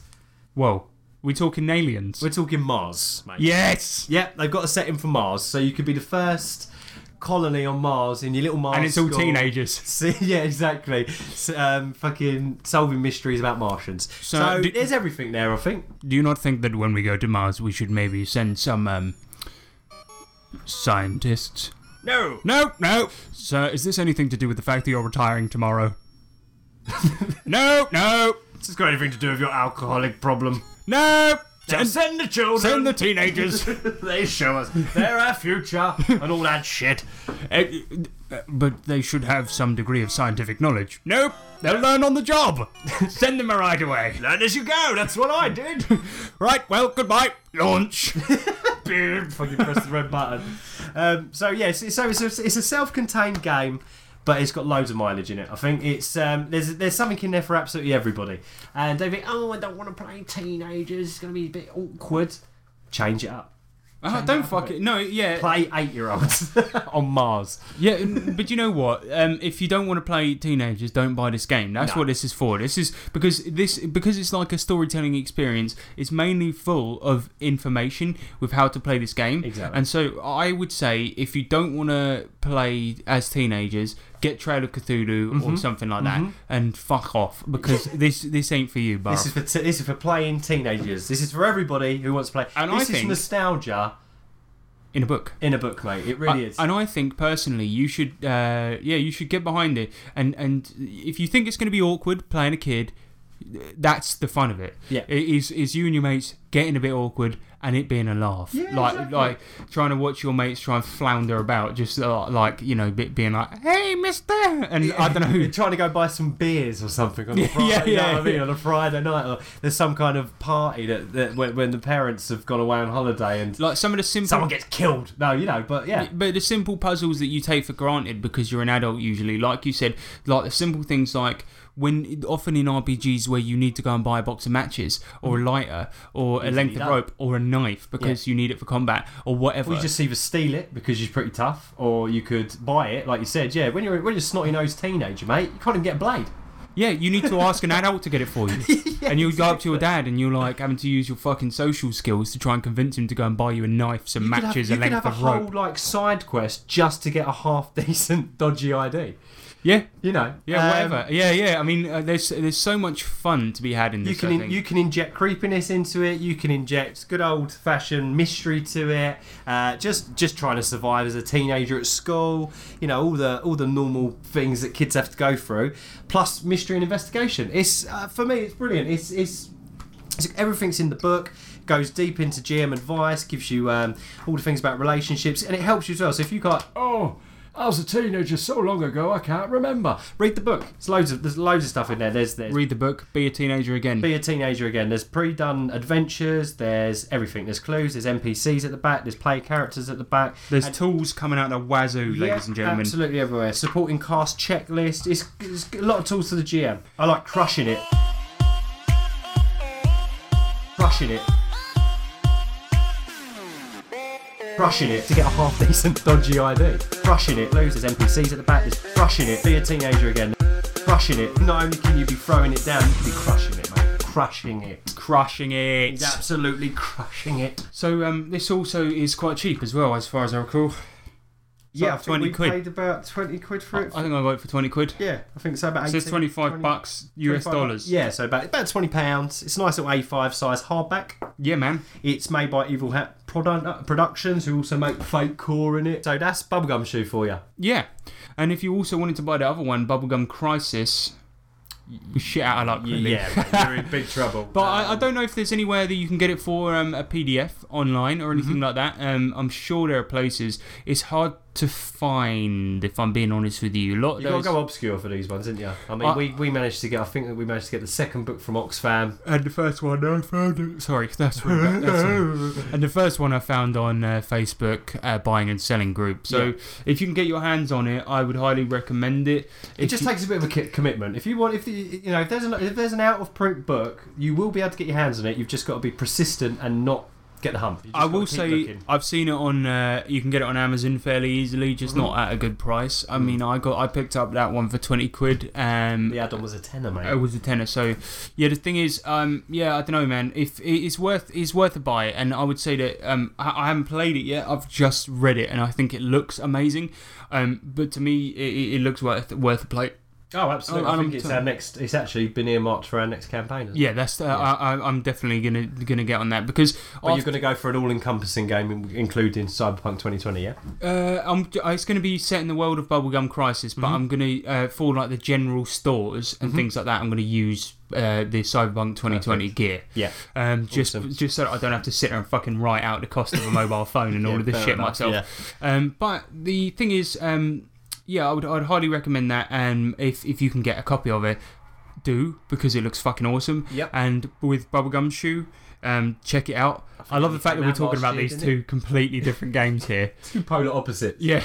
But I think yeah, bubblegum. Shoe, I think bubblegum shoe came out like last year, so you can get it everywhere. It's um, we picked it. We picked it up from our friendly. Local I think you can get it RPG on the shop, Evil didn't Hat, we? Produ- uh, Evil Hat Productions website. Yeah. Um, you can get it on uh, Drive Through RPG. As a Definitely at Leisure Games. It's at Leisure Games in London if you're about there. I mean, Yeah. that's quite specific. Uh, yeah, bubblegum shoe easy. Bubblegum crisis not so easy. Both brilliant. But though. watch the anime of Bubblegum Crisis if Yeah. you can, because it is a cracking anime. But that's about wrapped up for the main subject. that We've was our battled- bubblicious main subject. We've yeah, Battle of the Bubblegums. Um, we've if you guys want to pick up either of those games, then do. Um, which one do you think's the winner? Oh. Do you know what? Actually, it's for the fans to decide. Yeah, it's not for us. We just we just we just present it to our listeners, and they tell us what one they want to play. When- so tell us what one you want to play first. Not that you- one you hate or one you like or whatever. You might like them both, but tell us if we was to lay the two books in front of you, which one would you pick up first to play? Yes. Yeah, good good idea. Answers Um, on the back of a postcard. Yeah, just um, comment on the post uh, that you see this episode on if you can, or if you just listen in the feed. You know, don't Mm-hmm. Or if you bother. have played the, either of these games, please do let us know. yeah, yeah, please We'd do. love to hear what they how they play. Yeah, and that's the main subject. Thank you very much for listening. Uh, well, there's much more left to the episode. I don't know why I'm saying that. See you in a bit. Bye. Welcome to the Chamber of Challenges. Chamber of Challenges. The Chamber of Challenges. Chamber of Challenges.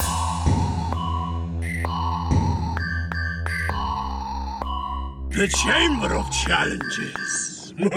Welcome, children, to the Chamber of Challenges, and today we're bringing back a classic. It is time for the shitty internet thesaurus game. It's been a long time. Yeah. So what I'm what I've done is I've taken some names of popular RPGs and I've put them through an internet thesaurus, and you have to guess what the RPGs are. Okay. So first one, and bear in mind these these thesauruses are terrible. Okay. Ball game catastrophe. Ball game catastrophe. Um, bubblegum crisis. yeah. So apparently bubblegum. The thesaurus thinks it's ball game. I don't know. I didn't get the ball game bit, but but um, crisis and Catastrophe, catastrophe. yeah. they're the two I got. Ball together. game. What the fuck? What the hell? It doesn't make any sense. Bubblegum, ball game. What? The, maybe it's an American thing. Hey, It's an hey, you American want to go for a bubblegum? What a bubblegum ball game? I've never heard that in my life. Racist. Stop that. Uh, yeah. So uh, next one, be welcome, boot. That's not a statement. Be welcome, boot. Be welcome, boot. Yeah. Oh God. Oh, bubblegum shoe. Yeah. so apparently the second one down for bubblegum was be uh, be welcome. boot. So when somebody comes into your house, just say bubblegum. Because apparently it means be welcome. And then you just call them boot. Fucking shitty website, mate. It's really bad. I know it's really bad. It Next does- Okay, next one is Earth of Blackness. Earth of blackness. Solar eclipse? No, Yeah, that popular RPG, Solar I Eclipse. don't know what that is. yeah, why, why did you say it? no idea. what is it again? Earth blackness. Earth of Blackness. Earth of blackness. I've no idea. Go on. you have to have a guess. Oh shit. Earth of blackness. No, you don't have to have a guess. You can pass. Ah, I'm gonna come back to that one. So what's the next one? Foreigners versus bumpkins. For-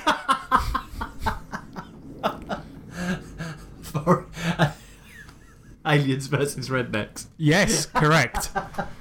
Nailed it, mate. Um, available now from Drive Through RPG. Uh, next one is Barbaric Cosmos. Is it something universe? I don't know, is it? Oh, barbaric cosmos.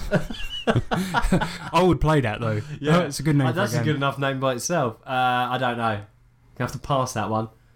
All right, so we'll go back to Earth of Blackness. You passing that one? Yeah, I don't know. Okay, that one is World of Darkness. Oh shit! Of course. Yeah. Barbaric Cosmos. Yeah, go on. Savage Worlds. Uh, I don't know why. Uh, okay, well, I suppose Worlds. I don't know. I don't Uh. know. Ah, bad, bad thesaurus. Yeah, Bad Thesaurus. And the last one is Raiders of the Catalonian Prime. Raiders of the Catalonian Prime.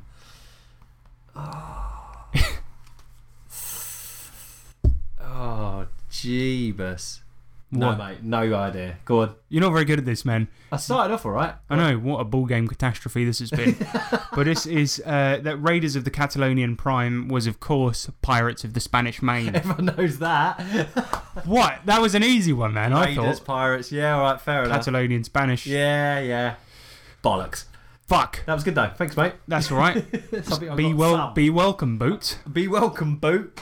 My name's Alan Rickman, and I'm Jin. No, wait. My name's also Alan Rickman. No, I'm I'm Alan. I'm- no, no. I'm the real Alan Rickman. No, wait, I'm Alan Rickman. but I'm not. No, wait. No, what? no, I'm Alan No, Rickman. shush. I'm. la- uh, tabletop twats. Listeners of the show will know that last week, was a very special week. indeed, because we got our Patreon back from the Patreon Highwayman. Yes. Shut up. Shush you. Um, yeah, we, we kidnapped him. We got him back here. We took Ryan Reeves, the horse, as well. We took his horse, Ryan Reeves, and yeah. we've got him now. He's here. And basically, we love him very much. Not the highwayman. We just kick him from time to time. yeah, so we've got a pet pet horse. We've got a pet horse. We've got our Patreon back. All things are good. We've been we've dropped a little few ba- Patreon bonuses now. And I've been I've been doing a little shopping on the black market. And Oh, I've yeah. got a little explosive collar which I've put on the Patreon highwayman. And if he takes one step out of line, boom, off goes the head. It's a bubblegum catastrophe. Stop whinging.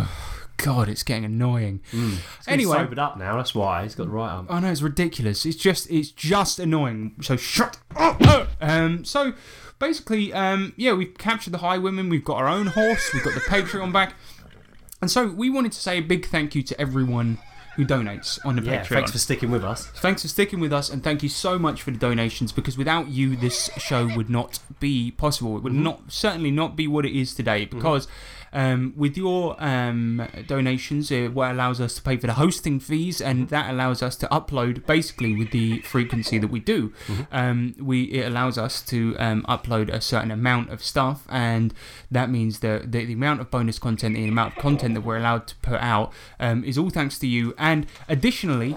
Um, it means that we were able to purchase the Testament role playing game that we p- purchased last week and made and, and covered it, which Yeah. was great fun, and we're super super grateful for that. All down And to our lovely supporters. Now, um, we just wanted to, uh, to get an on air apology from the Highwayman. So, come here. Um, I just want to say that I'm not sorry. Right, shut. um, I'm sorry for everything that I done. I didn't mean to take the Patreon. Uh, Well, I sort of did. Right, that's enough. Now, get, out. Get back into your get under your stairs.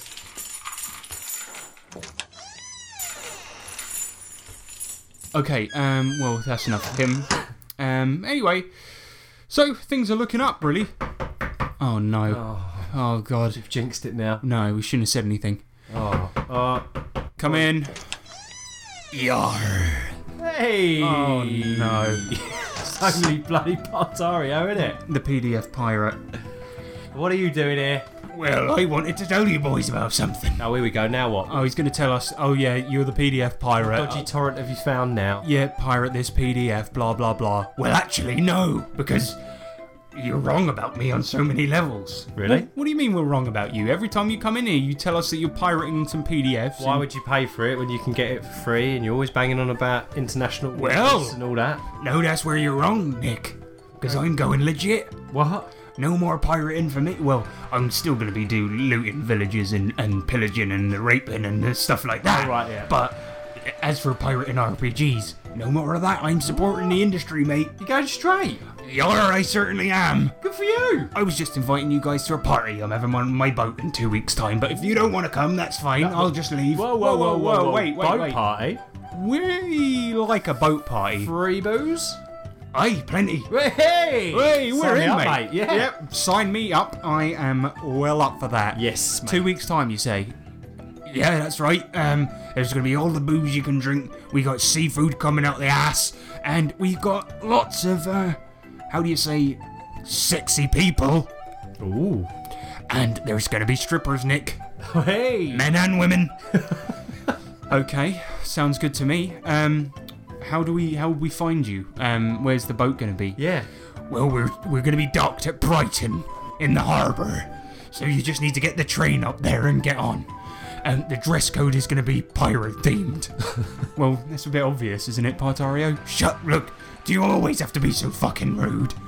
Yeah, he does. Sorry. Um, I, look, look. I, I want to come to the Oh party. yeah. I want to come Don't to blow the it party. Now. Don't blow it now. No, what he's trying to say is, we would love to be there.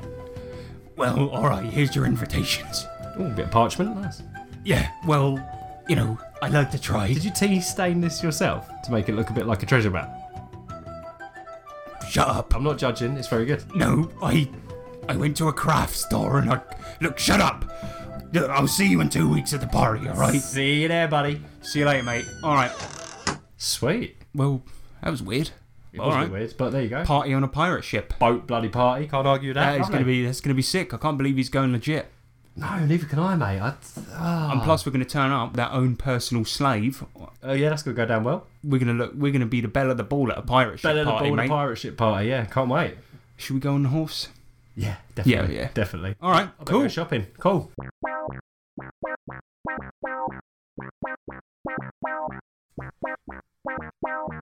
Welcome to the summoning circle. Welcome to the summoning circle. Thank you. We've been the fuckheads. You've been great. Have a good night. As you guys know, there are lots of celebrities out there that like to play RPGs, and we Mm-hmm. tried to get them on the show, but Robert De Niro's busy, Leonardo DiCaprio's a deviant and a monster. We can't get any of them on it. No, we can't. but- No, we ask. We talk to agents. The agents palm us off. Next thing we know, we get restraining order put out against us. It's just silly. And we've tried digging up the corpses of dead celebrities and reanimating them, but it won't work. And they just stink. So we are going to uh, use the powers of black magic yes. to summon the celebrities' dead ghosts from hell or heaven and have them talk to us about RPGs because we know a lot of them are into RPGs. Mm-hmm. And um, we asked you guys out there on the internet lands as to which celebrities who are, who are into RPGs you would like to see us resurrect and talk to today. summon them from the uh, afterlife. Exactly. So I'm going to summon somebody. I just want to point out though, when I do the spell, it is hard for me to maintain the spell, and I will not be able to talk while I do so. Sure. So it's very hard for me. But uh, we had some great suggestions this time. Let's kick it off, Nick. Uh, well, Bill Lear asked for Cilla Black. Manuel Sams asked for Sigmund Freud. Uh, Terry Hansen asked for H.G. Wells. And our sort of favourite came in from Richard Walcock, who said Bruce Lee. Oh, yes. My suggestion would be to summon Bruce Lee and ask his views about combat systems in RPGs, particularly in regard to martial arts. So we're going to do it. Yeah, we're going to summon Bruce Lee. I mean, I was a big fan of his movies when I was a kid, so it's a shame I won't be able to get to talk to him. But you can listen to the pod after. I will listen to the podcast when it's edited afterwards. For once, Yeah, yeah. yeah, So I'm gonna I'm gonna summon him now. Um, just give me a bit of peace and quiet, Nick. Let me 'cause light I- this candle. Yep. Okay. Light the candle. Right. Sacrifice the. Uh, The um, Chicken McFillet burger. yep. Okay. Cut that in half. Yep. That's it. Oh, oh God! It always gets me that Um, one. Incantation, don't forget. Right. Here we go. Martial arts, why go and me? I think it worked. Ah, Oh, where am I? You are in uh, Red Hill, mate. Eh, this is not heaven. No, um, we've kind of borrowed you. Uh, Mr. Bruce Lee, is it who I'm speaking to? Yes, my name is Bruce Lee. Amazing. Uh, Well, first of all, I'd just like to say it's an absolute pleasure to meet you, mate. What is the purpose of this summoning? Well, we know you're a big fan of RPGs. Apart from martial arts, RPGs is the only other thing I ever dedicated much of my life to. It is in my book, Bruce Lee, RPG Boss. Smashing. It is not one of my bestsellers. Oh, okay. Well, I'll have to. I'll make sure I'll get my hands on that at some point. Um, so I hope- Available Waterstone 799. Oh, there you go. Brilliant. I'll check that out. Um, I hope we haven't um, inconvenienced you too much. Well, actually, yes, you have. Oh, s- well, I was training. Uh, okay, um, un- understandable. Well, I really apologise about that, but we'd really like to get you on. Nick, you have greatly pissed me off. Mm-hmm. Um, I did it well. If I'm completely honest with you, it wasn't my idea to summon you. Okay, whose idea was it? Uh, a good guy, well, a guy called Richard Walcock. I will find him, and I will kill him. Okay, um, Rich, if you heard that, mate, you better run. A- Anyway, Bruce, while I've got you here, um, I was just wondering if you could ask. Please, Yep. call me Mr. Lee. Sorry, Mr. Lee. Um, No, call me Mr. Lee. Mr. Lee. Get on with the interview, Sorry, Nick. yeah. I have little time and little patience. I was in the middle of a game, Oh, really? What game? BattleTech RPG. Oh, wow. It is one of my favorites. Yeah. It combines everything I like about robots and futuristic sci-fi genre, Very nice. Well, which yeah. I try to put in all of my movies. Yep. But too actually, much of that. production company get in way. Ah, okay. Big. oh, right. Okay. Well. Mm-hmm. I always say I hate martial arts. I want more robots. And they say, put more martial arts. Ah, that sucks, mate. Mm-hmm. Well, what I really want to know, what everybody wants to know, is what are your views about combat systems in RPGs, particularly in regards to your favourite martial arts? Um, this, Nick, is a shitty question. Uh, oh. Ask a more intelligent question. Uh, okay. Uh, what's your favourite colour? Mm, mhm, mhm. I- ice cream? No, no, no, no. This will not do. Um, okay. No, more intelligent. Why are you looking at me like that? No, more intelligent, better RPG question. Um, You have- okay. What? i okay, if you um, if you had to play one Mm. RPG for the re- wall, okay, put your leg down. If you had to play one RPG for the rest of your life, what would it be? It would probably be an RPG I wrote myself. Ah, okay, yeah, understandable. It is called Bruce Lee Wicked Kicks. Bruce Lee Wicked Kicks RPG. Why are you laughing? I'm not. No, no, no. I was. Uh, I was whoa, whoa, whoa! Put your put your arms. Mm. Nick. down. why are you? No, why are you. crouching Sh- like no, that? you. la- you- Because you laugh at my RPG. No, no, I didn't. laugh. Whoa! No, you piss me off greatly. No, Nick. I'm sorry, Mr. Lee. You have played Bruce Lee Wicked Kicks, of course. Of course, I've.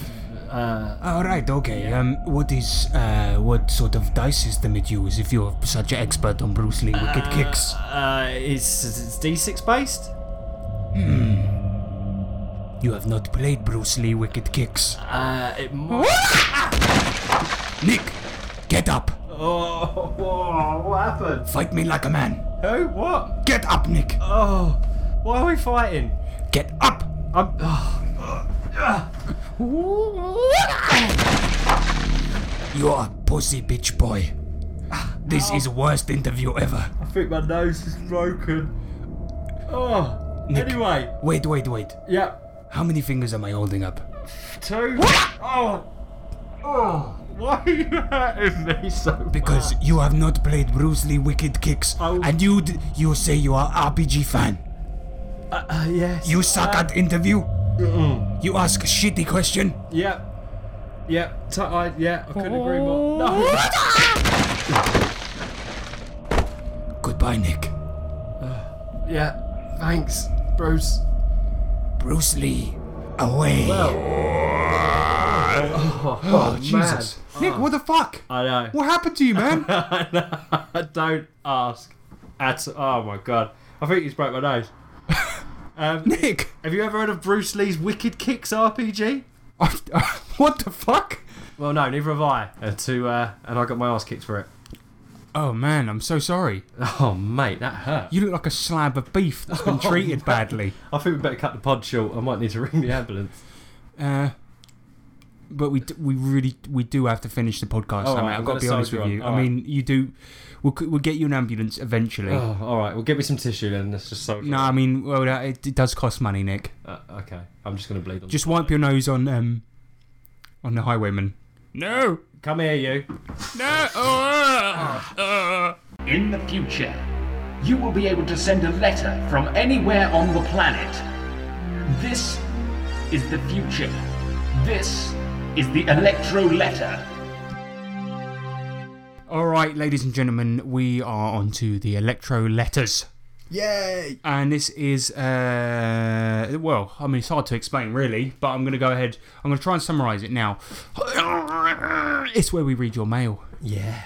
and we answer your questions. So, um, the first question comes in from bloody Matthew Jones. And what has he got to say, Nick? He says, Dearest twats of the tabletop, after years of searching ancient ruins, derelict space stations, and forbidden forests, I can truly say true adventure can only be found in the mundane. Oftentimes, the greatest memories of gaming come from innocuous moments that I, the GM, might say innocently or offhandedly. Is there a time that has happened to you, the twats of the tabletop, in your adventures? Uh, Uh, so, yeah, what's he saying? When the mundane happens. Yeah, like like you know when something mundane just is like the Brilliant. the thing that you remember the most. Oh, mate, all the time. We have sessions where nothing really gets done, but they're some of the greatest sessions we've had. You know, um, one of my uh, standout memories from recently Yep. was when uh, you guys uh, inherited a club in Vampire.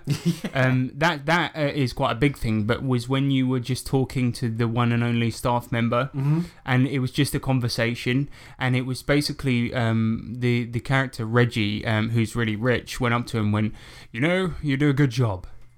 have 200 dollars extra at night, and then I think he realized what he did, and he, and then the guy was just like two hundred extra a night. Wow, thanks, man. That's amazing. And he went, you know, you're a little bit too excitable for me. You're fired. And, and then the bloke went, what? You you can't do that, you motherfucker. And he's like, don't you dare speak to me like that. Um, you ever want your job back, you should watch your mouth. And he went, okay, I'm sorry. And he's like, fine, you can have your job back, but I'm taking that extra 200 pounds off and and it was like just it was just this whole it went on for a lot Deal. longer than that Yeah, but yeah. it was like it was like uh, yeah I don't know like these little conversations I'm certain that there's like like shit like that that happens Well, all we the done with time the GURP session when we was pimping the ship, and we just spent a whole session just talking about what we wanted in the ship and getting it, getting the materials. you know that that was that was uh, es- especially good because that wasn't even there was nothing almost nothing gameplay affecting about that Mhm, yeah. I mean there were little bits but it was sort of like basically they wanted to deck out the inside of the ship to look Mm-hmm. like a pirate ship yeah so it, they were like okay we want wood paneled interior Yeah. we want the floor to have lino on it, it We looks want like a tire wood. swing in the rec room for We want a- Dr. Johnson, the gorilla. yeah we want a tv we want a bar that's we fully want wooden stocked paneling. Yeah, and it was like even like those little bits, right? So it would be like uh, kind of um, eh, little bits like, do we want a TV though in the rec room? And and then all the party would be like, yeah, of course we want a TV. Like, what if we're we're on a mission and we're going somewhere and we want to watch TV? Yeah, it's like, would we ever really role play us playing TV, watching TV? No, no, but it, it's yeah, it's good to have. And also, you know, if there's if if if breaking news happens and you've got TV in the ship, and let's say you've done something and you've been framed for murder, it comes okay, up on I suppose. No, but you did have the computer, so We had the old Mac, didn't we? The Apple Mm. Mac that we, that, yeah. But no, there is loads of times when we've. I just, think that it was funny. Um, yeah, like e- e- that. That was an example of just yeah something mundane, but it's something that you'll you'll lot of always fun. remember. And Yeah. I I think this happens to us all the time. Some of the most fun you can have. I think Vampire the Masquerade's a great one for that because um, it is quite heavy in the role play. Absolutely, yeah. And we've had some some great moments uh, uh, uh, throughout Vampire. But yeah, one of my favourites is when they inherited the club. They had they interviewed um, a new manager that they got. An interview was just fucking hilarious with them just like asking him questions like, "Have you ever run a, a club before? Have you ever in- arranged a party?" And this guy was just an arrogant prick. And I don't know. It's just we've done. Actually, saying that, we've done job interviews before. Do you remember when we threw the apple? Oh yeah, they did. They In did job interviews Pathfinder. in Pathfinder Yeah. for for um, hiring new Goons. par- party members. yeah. Yeah. So I mean, it's, it's like shit like that. It's just so much fun, Yeah. and it is the stuff that you'll remember because I think that that's when role playing gets encouraged, and Mm-hmm. that's when people say the stupidest shit. Because as far as people do stupid shit in RPGs that they would never do, like oh, you would never risk your life like that in real life. You'd never do that in real life. Yeah. And people also say shit that they would never say in real exactly. life. That's that's, And so- that's part of the fun, mate. I mean, I know he's asking like when mundane shit has sort of become an adventure, but this is sort of like mundane shit that you'll always remember because it's just wacky Just- and it's yeah. fun. Yeah, absolutely. Um, and lastly, and probably most importantly, if one day in real life you were walking down the street and someone dressed like Doctor Strange handed you a sword and yelled urgently for you to hurry and come defend the sanctuary, would you follow them? Of course.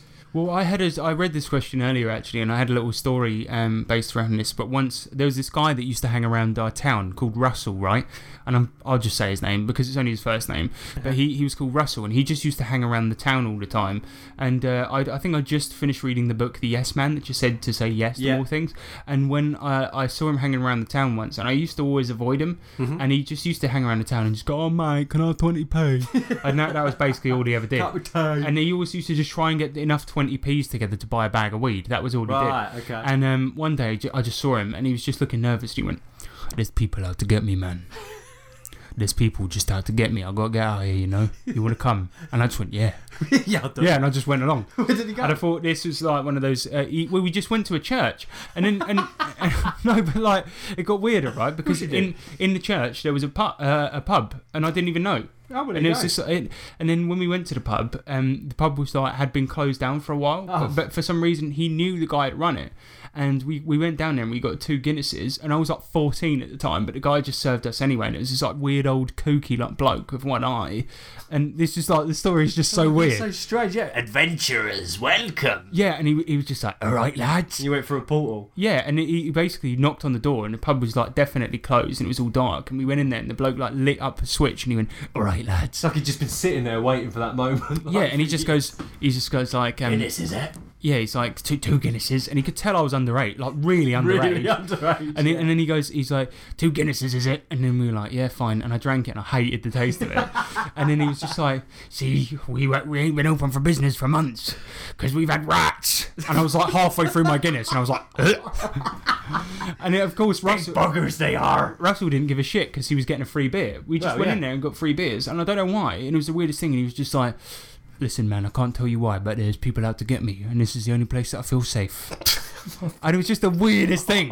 And so yeah, I mean, if somebody handed me a sword and just went defend the sanctuary, I think I'd just go. Hell yeah. Because like now I've got this weird story where I got fed rat beer and went with a weird guy into a church. Well, you're pub. used to it, mate. Secret church pub. Exactly. Yeah. Should we go down to secret church pub after? All right, lads. I would never go back there. It was weird, Imagine Oh, man. if he's still there, the guy. Yeah, and he, Saint- but now he, no, you just see is like a, a s- uh, like a skeleton being picked clean by rats. The, the jaw just goes, ah, rah. yeah. Do you believe in skeleton stories, boy? You better. Brilliant. Um, so yeah, and uh, Matt finishes with thanks for the fun podcast times, and may all your tabletops be a bit of a twat. Thanks, man. Thanks, Matt. That's brilliant. And next up, we got a question from somebody that always knows the direction. He always knows the way. It is Dawei. It's that way. Um, he says anime Asian fantasy has many aspects. I'm not sure how to skin or make characters. For instance, ninjas, monks, and samurai who have many special semi mystical martial arts powers and styles. What would you do to make some of those supernatural martial powers come to life? Ooh. But with regards to martial arts, though, I always find it's a really difficult one to do because i- it's like if you're um, playing a guy that just uses his fists, Yeah.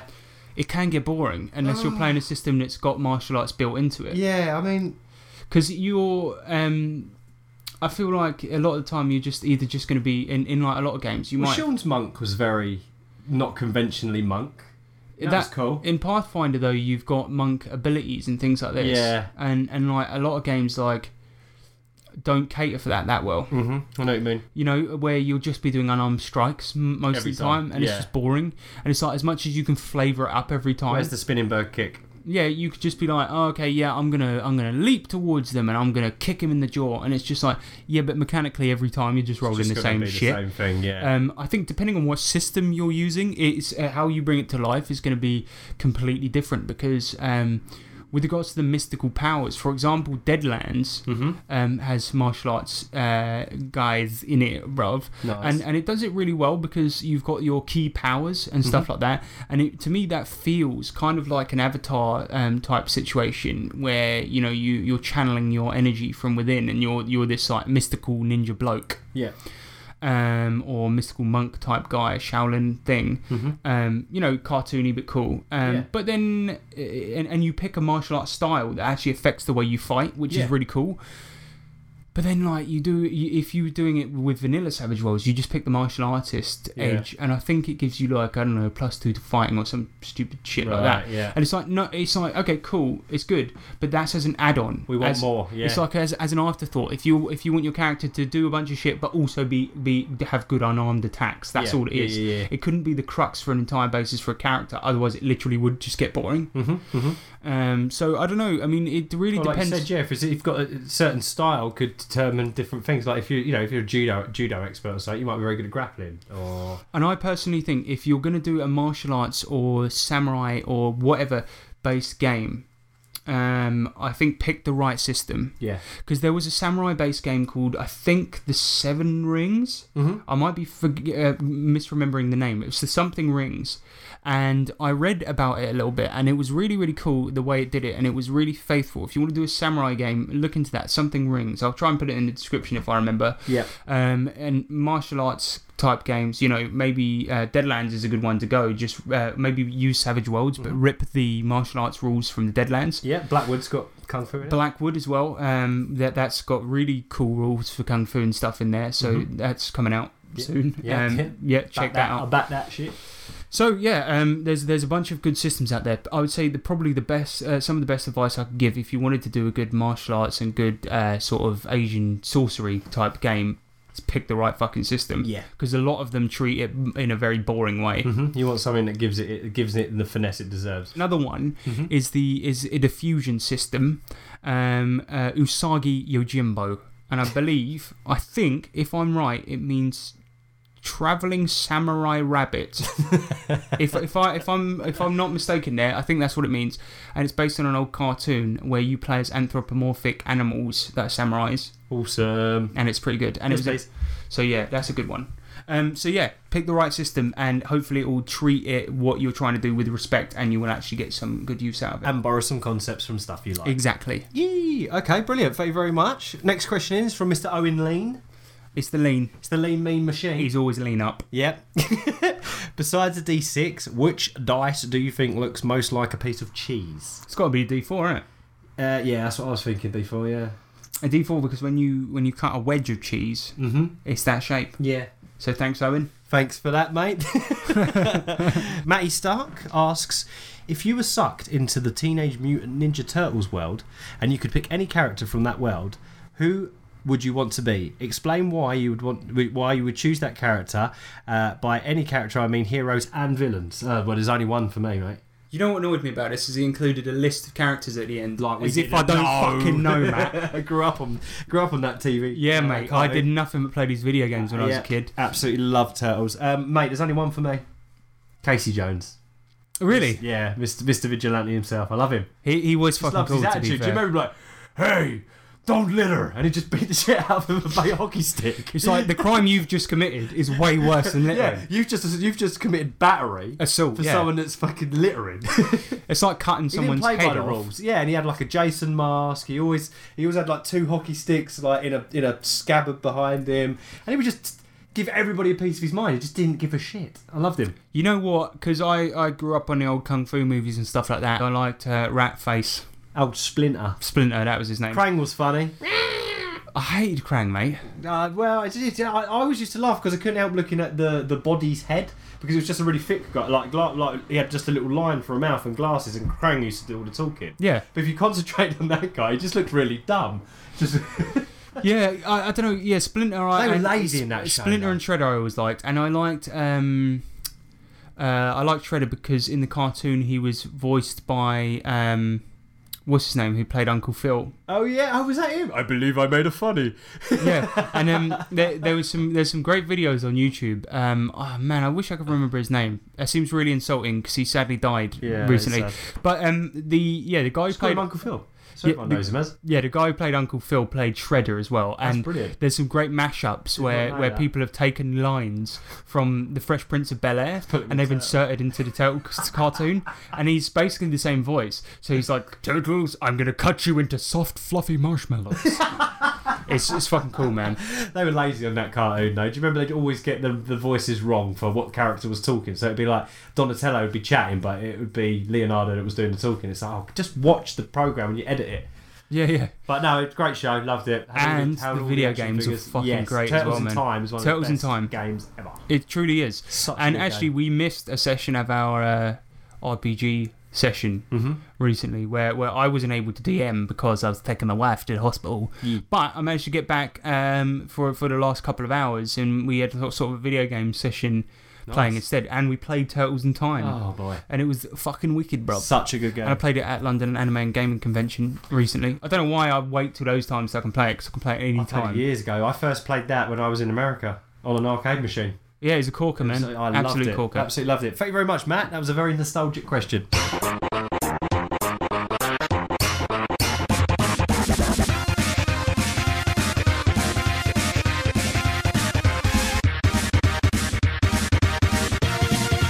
I like crushing it. Yeah. Uh, next question's coming from the jolliest GM there is, Mr. JC Locke. He's here. And he asks, "Were- uh, what were some of the other names you could have used before you settled on Tabletop Twats?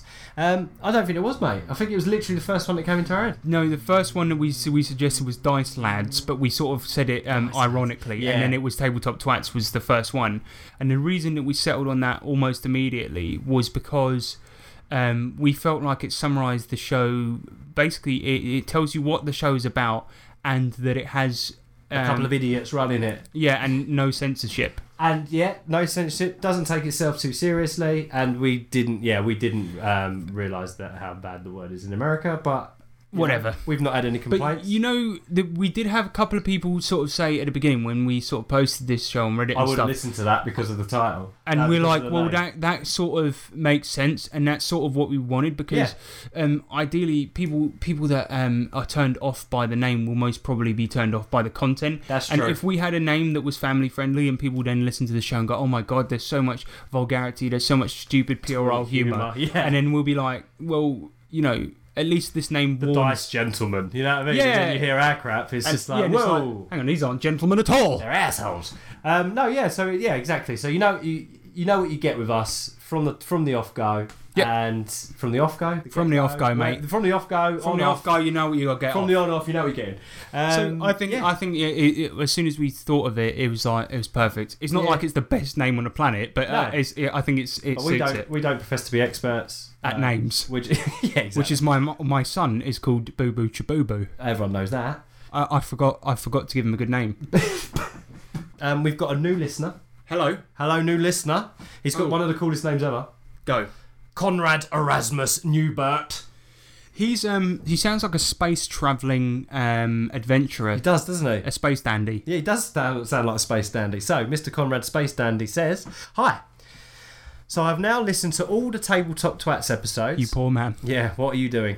Uh, great show, beginning to end. Seriously awesome. Well, thank you very much. Thanks, man. I do have a question for your next podcast. I suspect it has been asked before and you did not publish it on the podcast because it seems a bit obvious. Um, and it is what does chicken McBosh mean? Is it something a native English speaker would understand?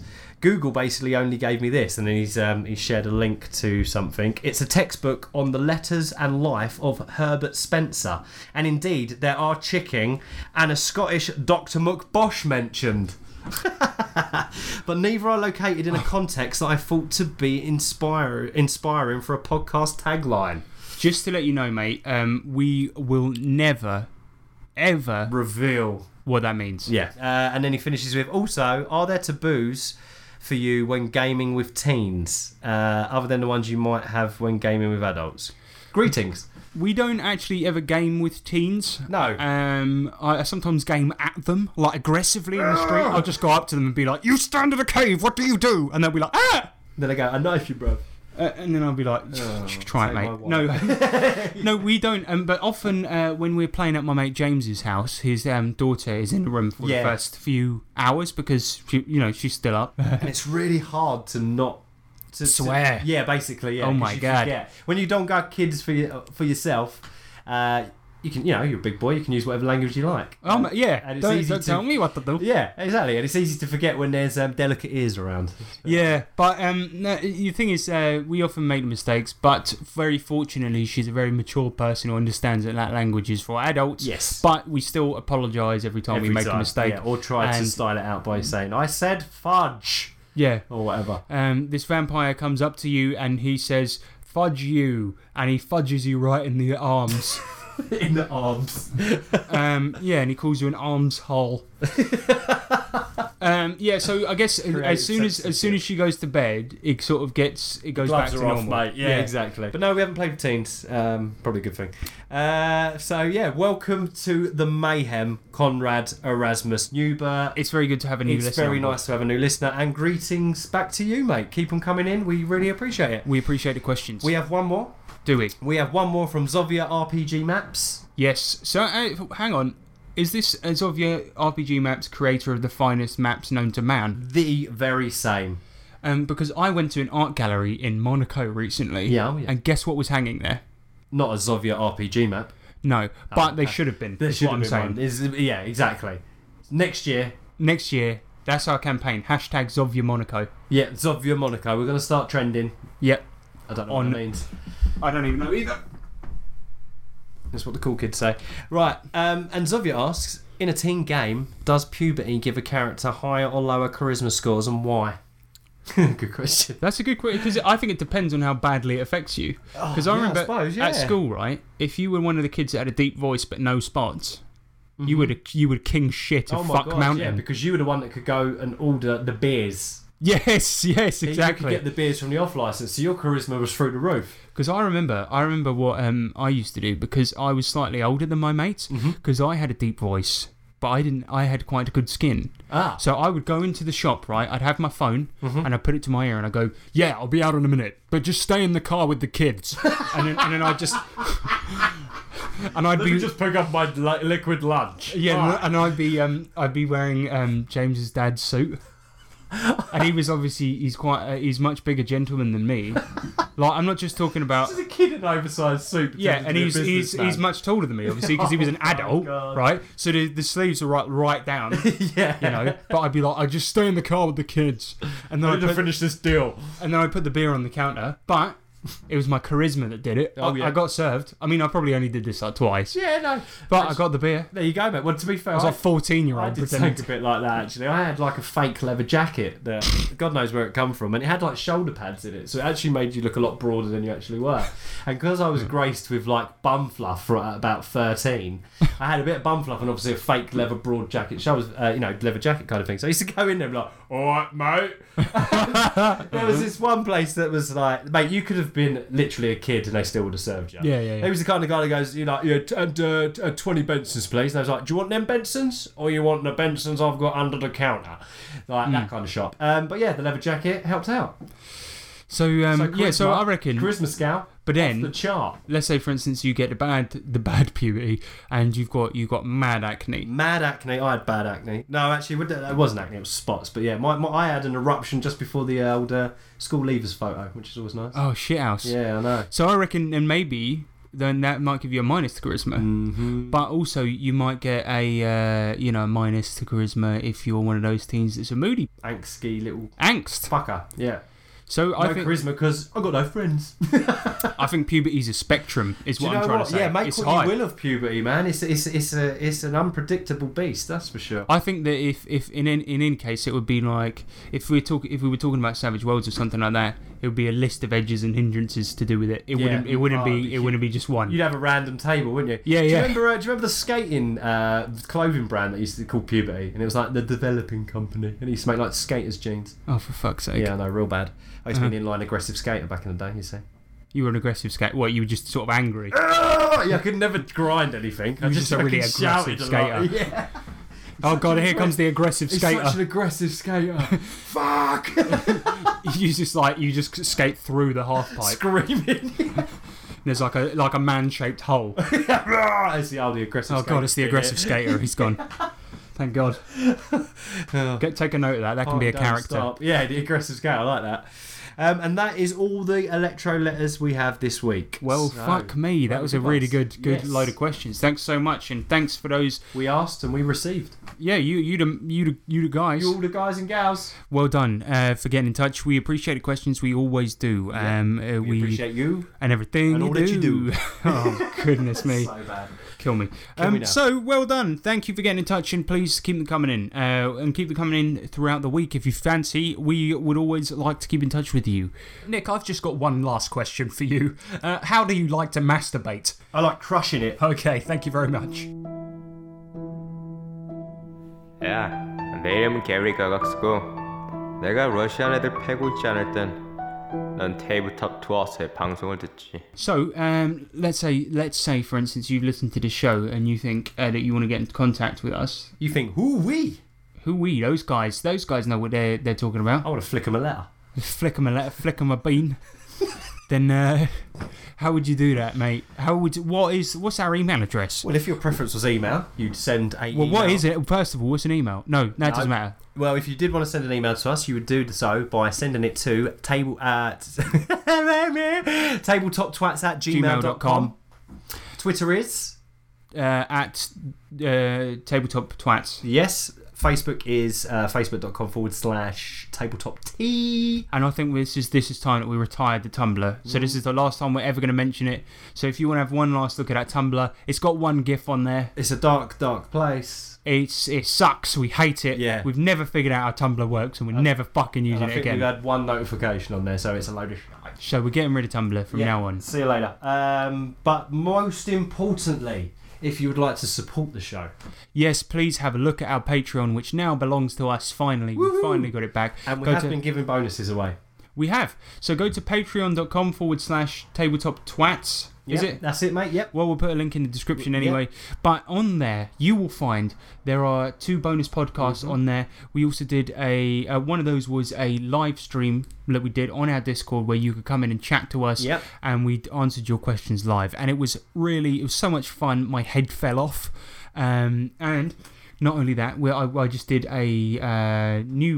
Patreon podcast where I showed you an album I made when I was a teenager. Yes, yes. And it's like a director's cut type Yep. type thing with with, commentary. with commentary. It is the worst album ever made by man, and it is fact, a scientific fact, and it is quite funny actually. yeah, that's one of the best lines I've ever heard, though. Was it? I'll smack your face like a bum. Yep. Incredible. That was that was one of the lines uh, from one of the songs. So Mhm. I would highly recommend that you, um, you you know sling us a buck if you can. If you can't, do not worry. Um, but there is some extra content on there for you if Sure. you do. Yep. So, uh, yeah, and with that, that just leaves one thing to be said because we always give you a thought of the week, you know. Something to ponder on, some mind food to munch into, to mull over while while the week goes through. and you're waiting for the next episode, you know, you've got you've got to have something, you know, to keep A you topic going. of convo with your friends. yeah, so uh, this week is going to be no exception. So the thought of the week are carpets just toupees for the floor. Hmm. And with that, that leaves just one thing to be said. Um, yeah, one thing that binds us all, one thing that lets us know that we are, in fact, just one person, that we are just a hive mind of bees. We're just like human bees, all acting as one. source working like a battery to keep this earth alive, this dirty circle that we all travel on through the stars. And one day we will reach our destination because we all in our hearts know this one piece of information that connects us. And that piece of information is thus Chicking McBosh.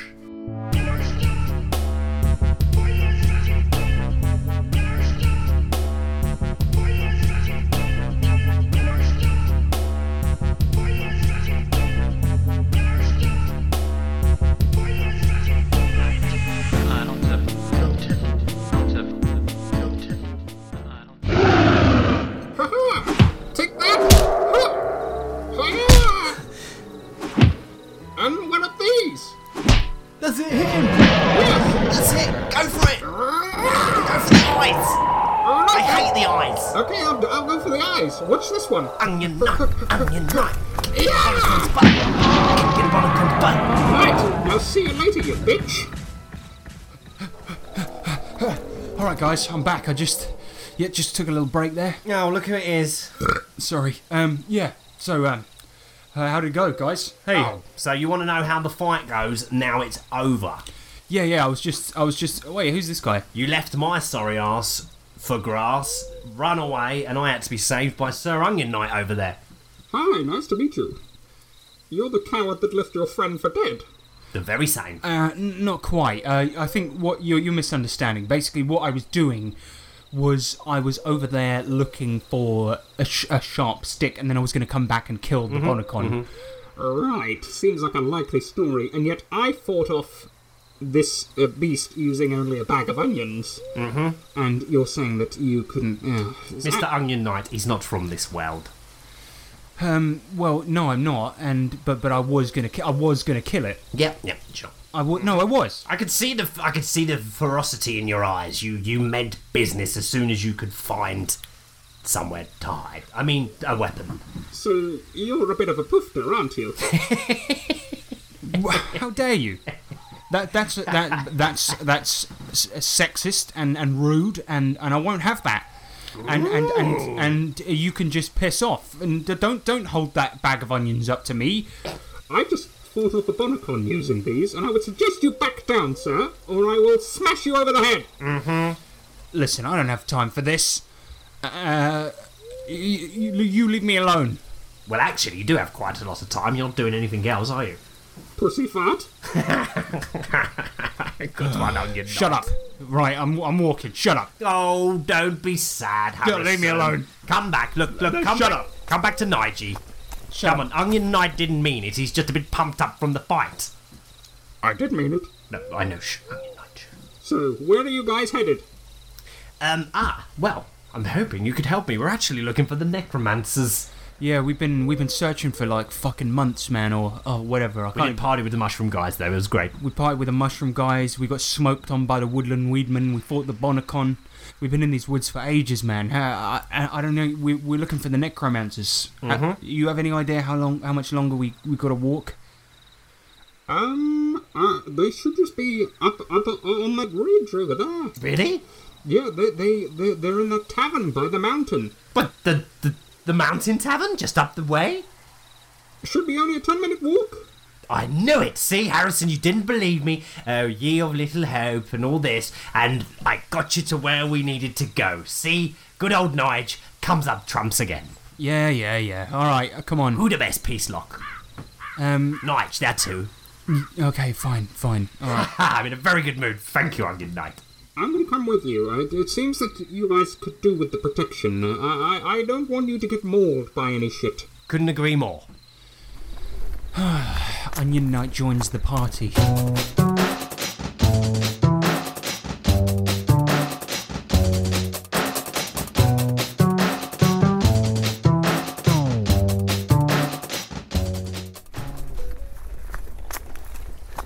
Um, hang on a minute. I thought the necromancers were like some sort of um, ancient order of, of spellcasters. This is a this this is called the Fat Goose. This is a pub. Mm-hmm. Quite. But isn't this isn't this uh, like a pub? I mean, I mean what I'm trying to say. Yeah. Yes. So w- was this? I mean, I can hear some sort of raucous music coming from within. I mean, I'm just what I'm trying to say is like an ancient order of, of wizards that can do spells and magic that will send me back to my dimension. Would they usually operate out of a pub playing raucous music at the base of a mountain? Um, do you know what I mean? It just doesn't seem conventional. Well, Oh, I think you're wrong about what the necromancers are. Here, have a look at this. Uh, a poster. Um, Yes. the Necromancers. Live, live, live. Tonight. For one night only. Plus special guests, the fuckheads. What the fuck? The necromancers are a band. Do you have bands where you're from, Harrison? Yeah, we've got music collectives. Yes, w- we've got bands. I'm just saying that. So, you. Nigel, you knew this all along. Of course. I'm a big fan of the necromancers. How did this never come up before? You didn't ask. You just t- you just took your assumptions and toddled off into the woods, and I followed you. You never actually said, Nige, are the necromancers a band or a bunch of old wizards? If you had asked, I would have said they're a band, of course. At least we've got to listen to some good music on the way. I, I for one, can't wait. They're, they're, they're, they're pretty s- they're pretty dope. That they are pretty sick. Oh my. This. They. Do they. But they. Do they do magic? You'll have to wait and see. I, uh, in a way, isn't music a kind of magic? Good point. No! Oh, don't be such a worry wart. This is ridiculous. Now, now, come on. Onion Knight, grab his other arm. Let's pull him in. Look, I'll pay for your ticket. Come on, let's go in. Greetings, Huntington. We are the necromancers, and this. Shut up, Rachel. Sorry. And this is Meatsack Magic.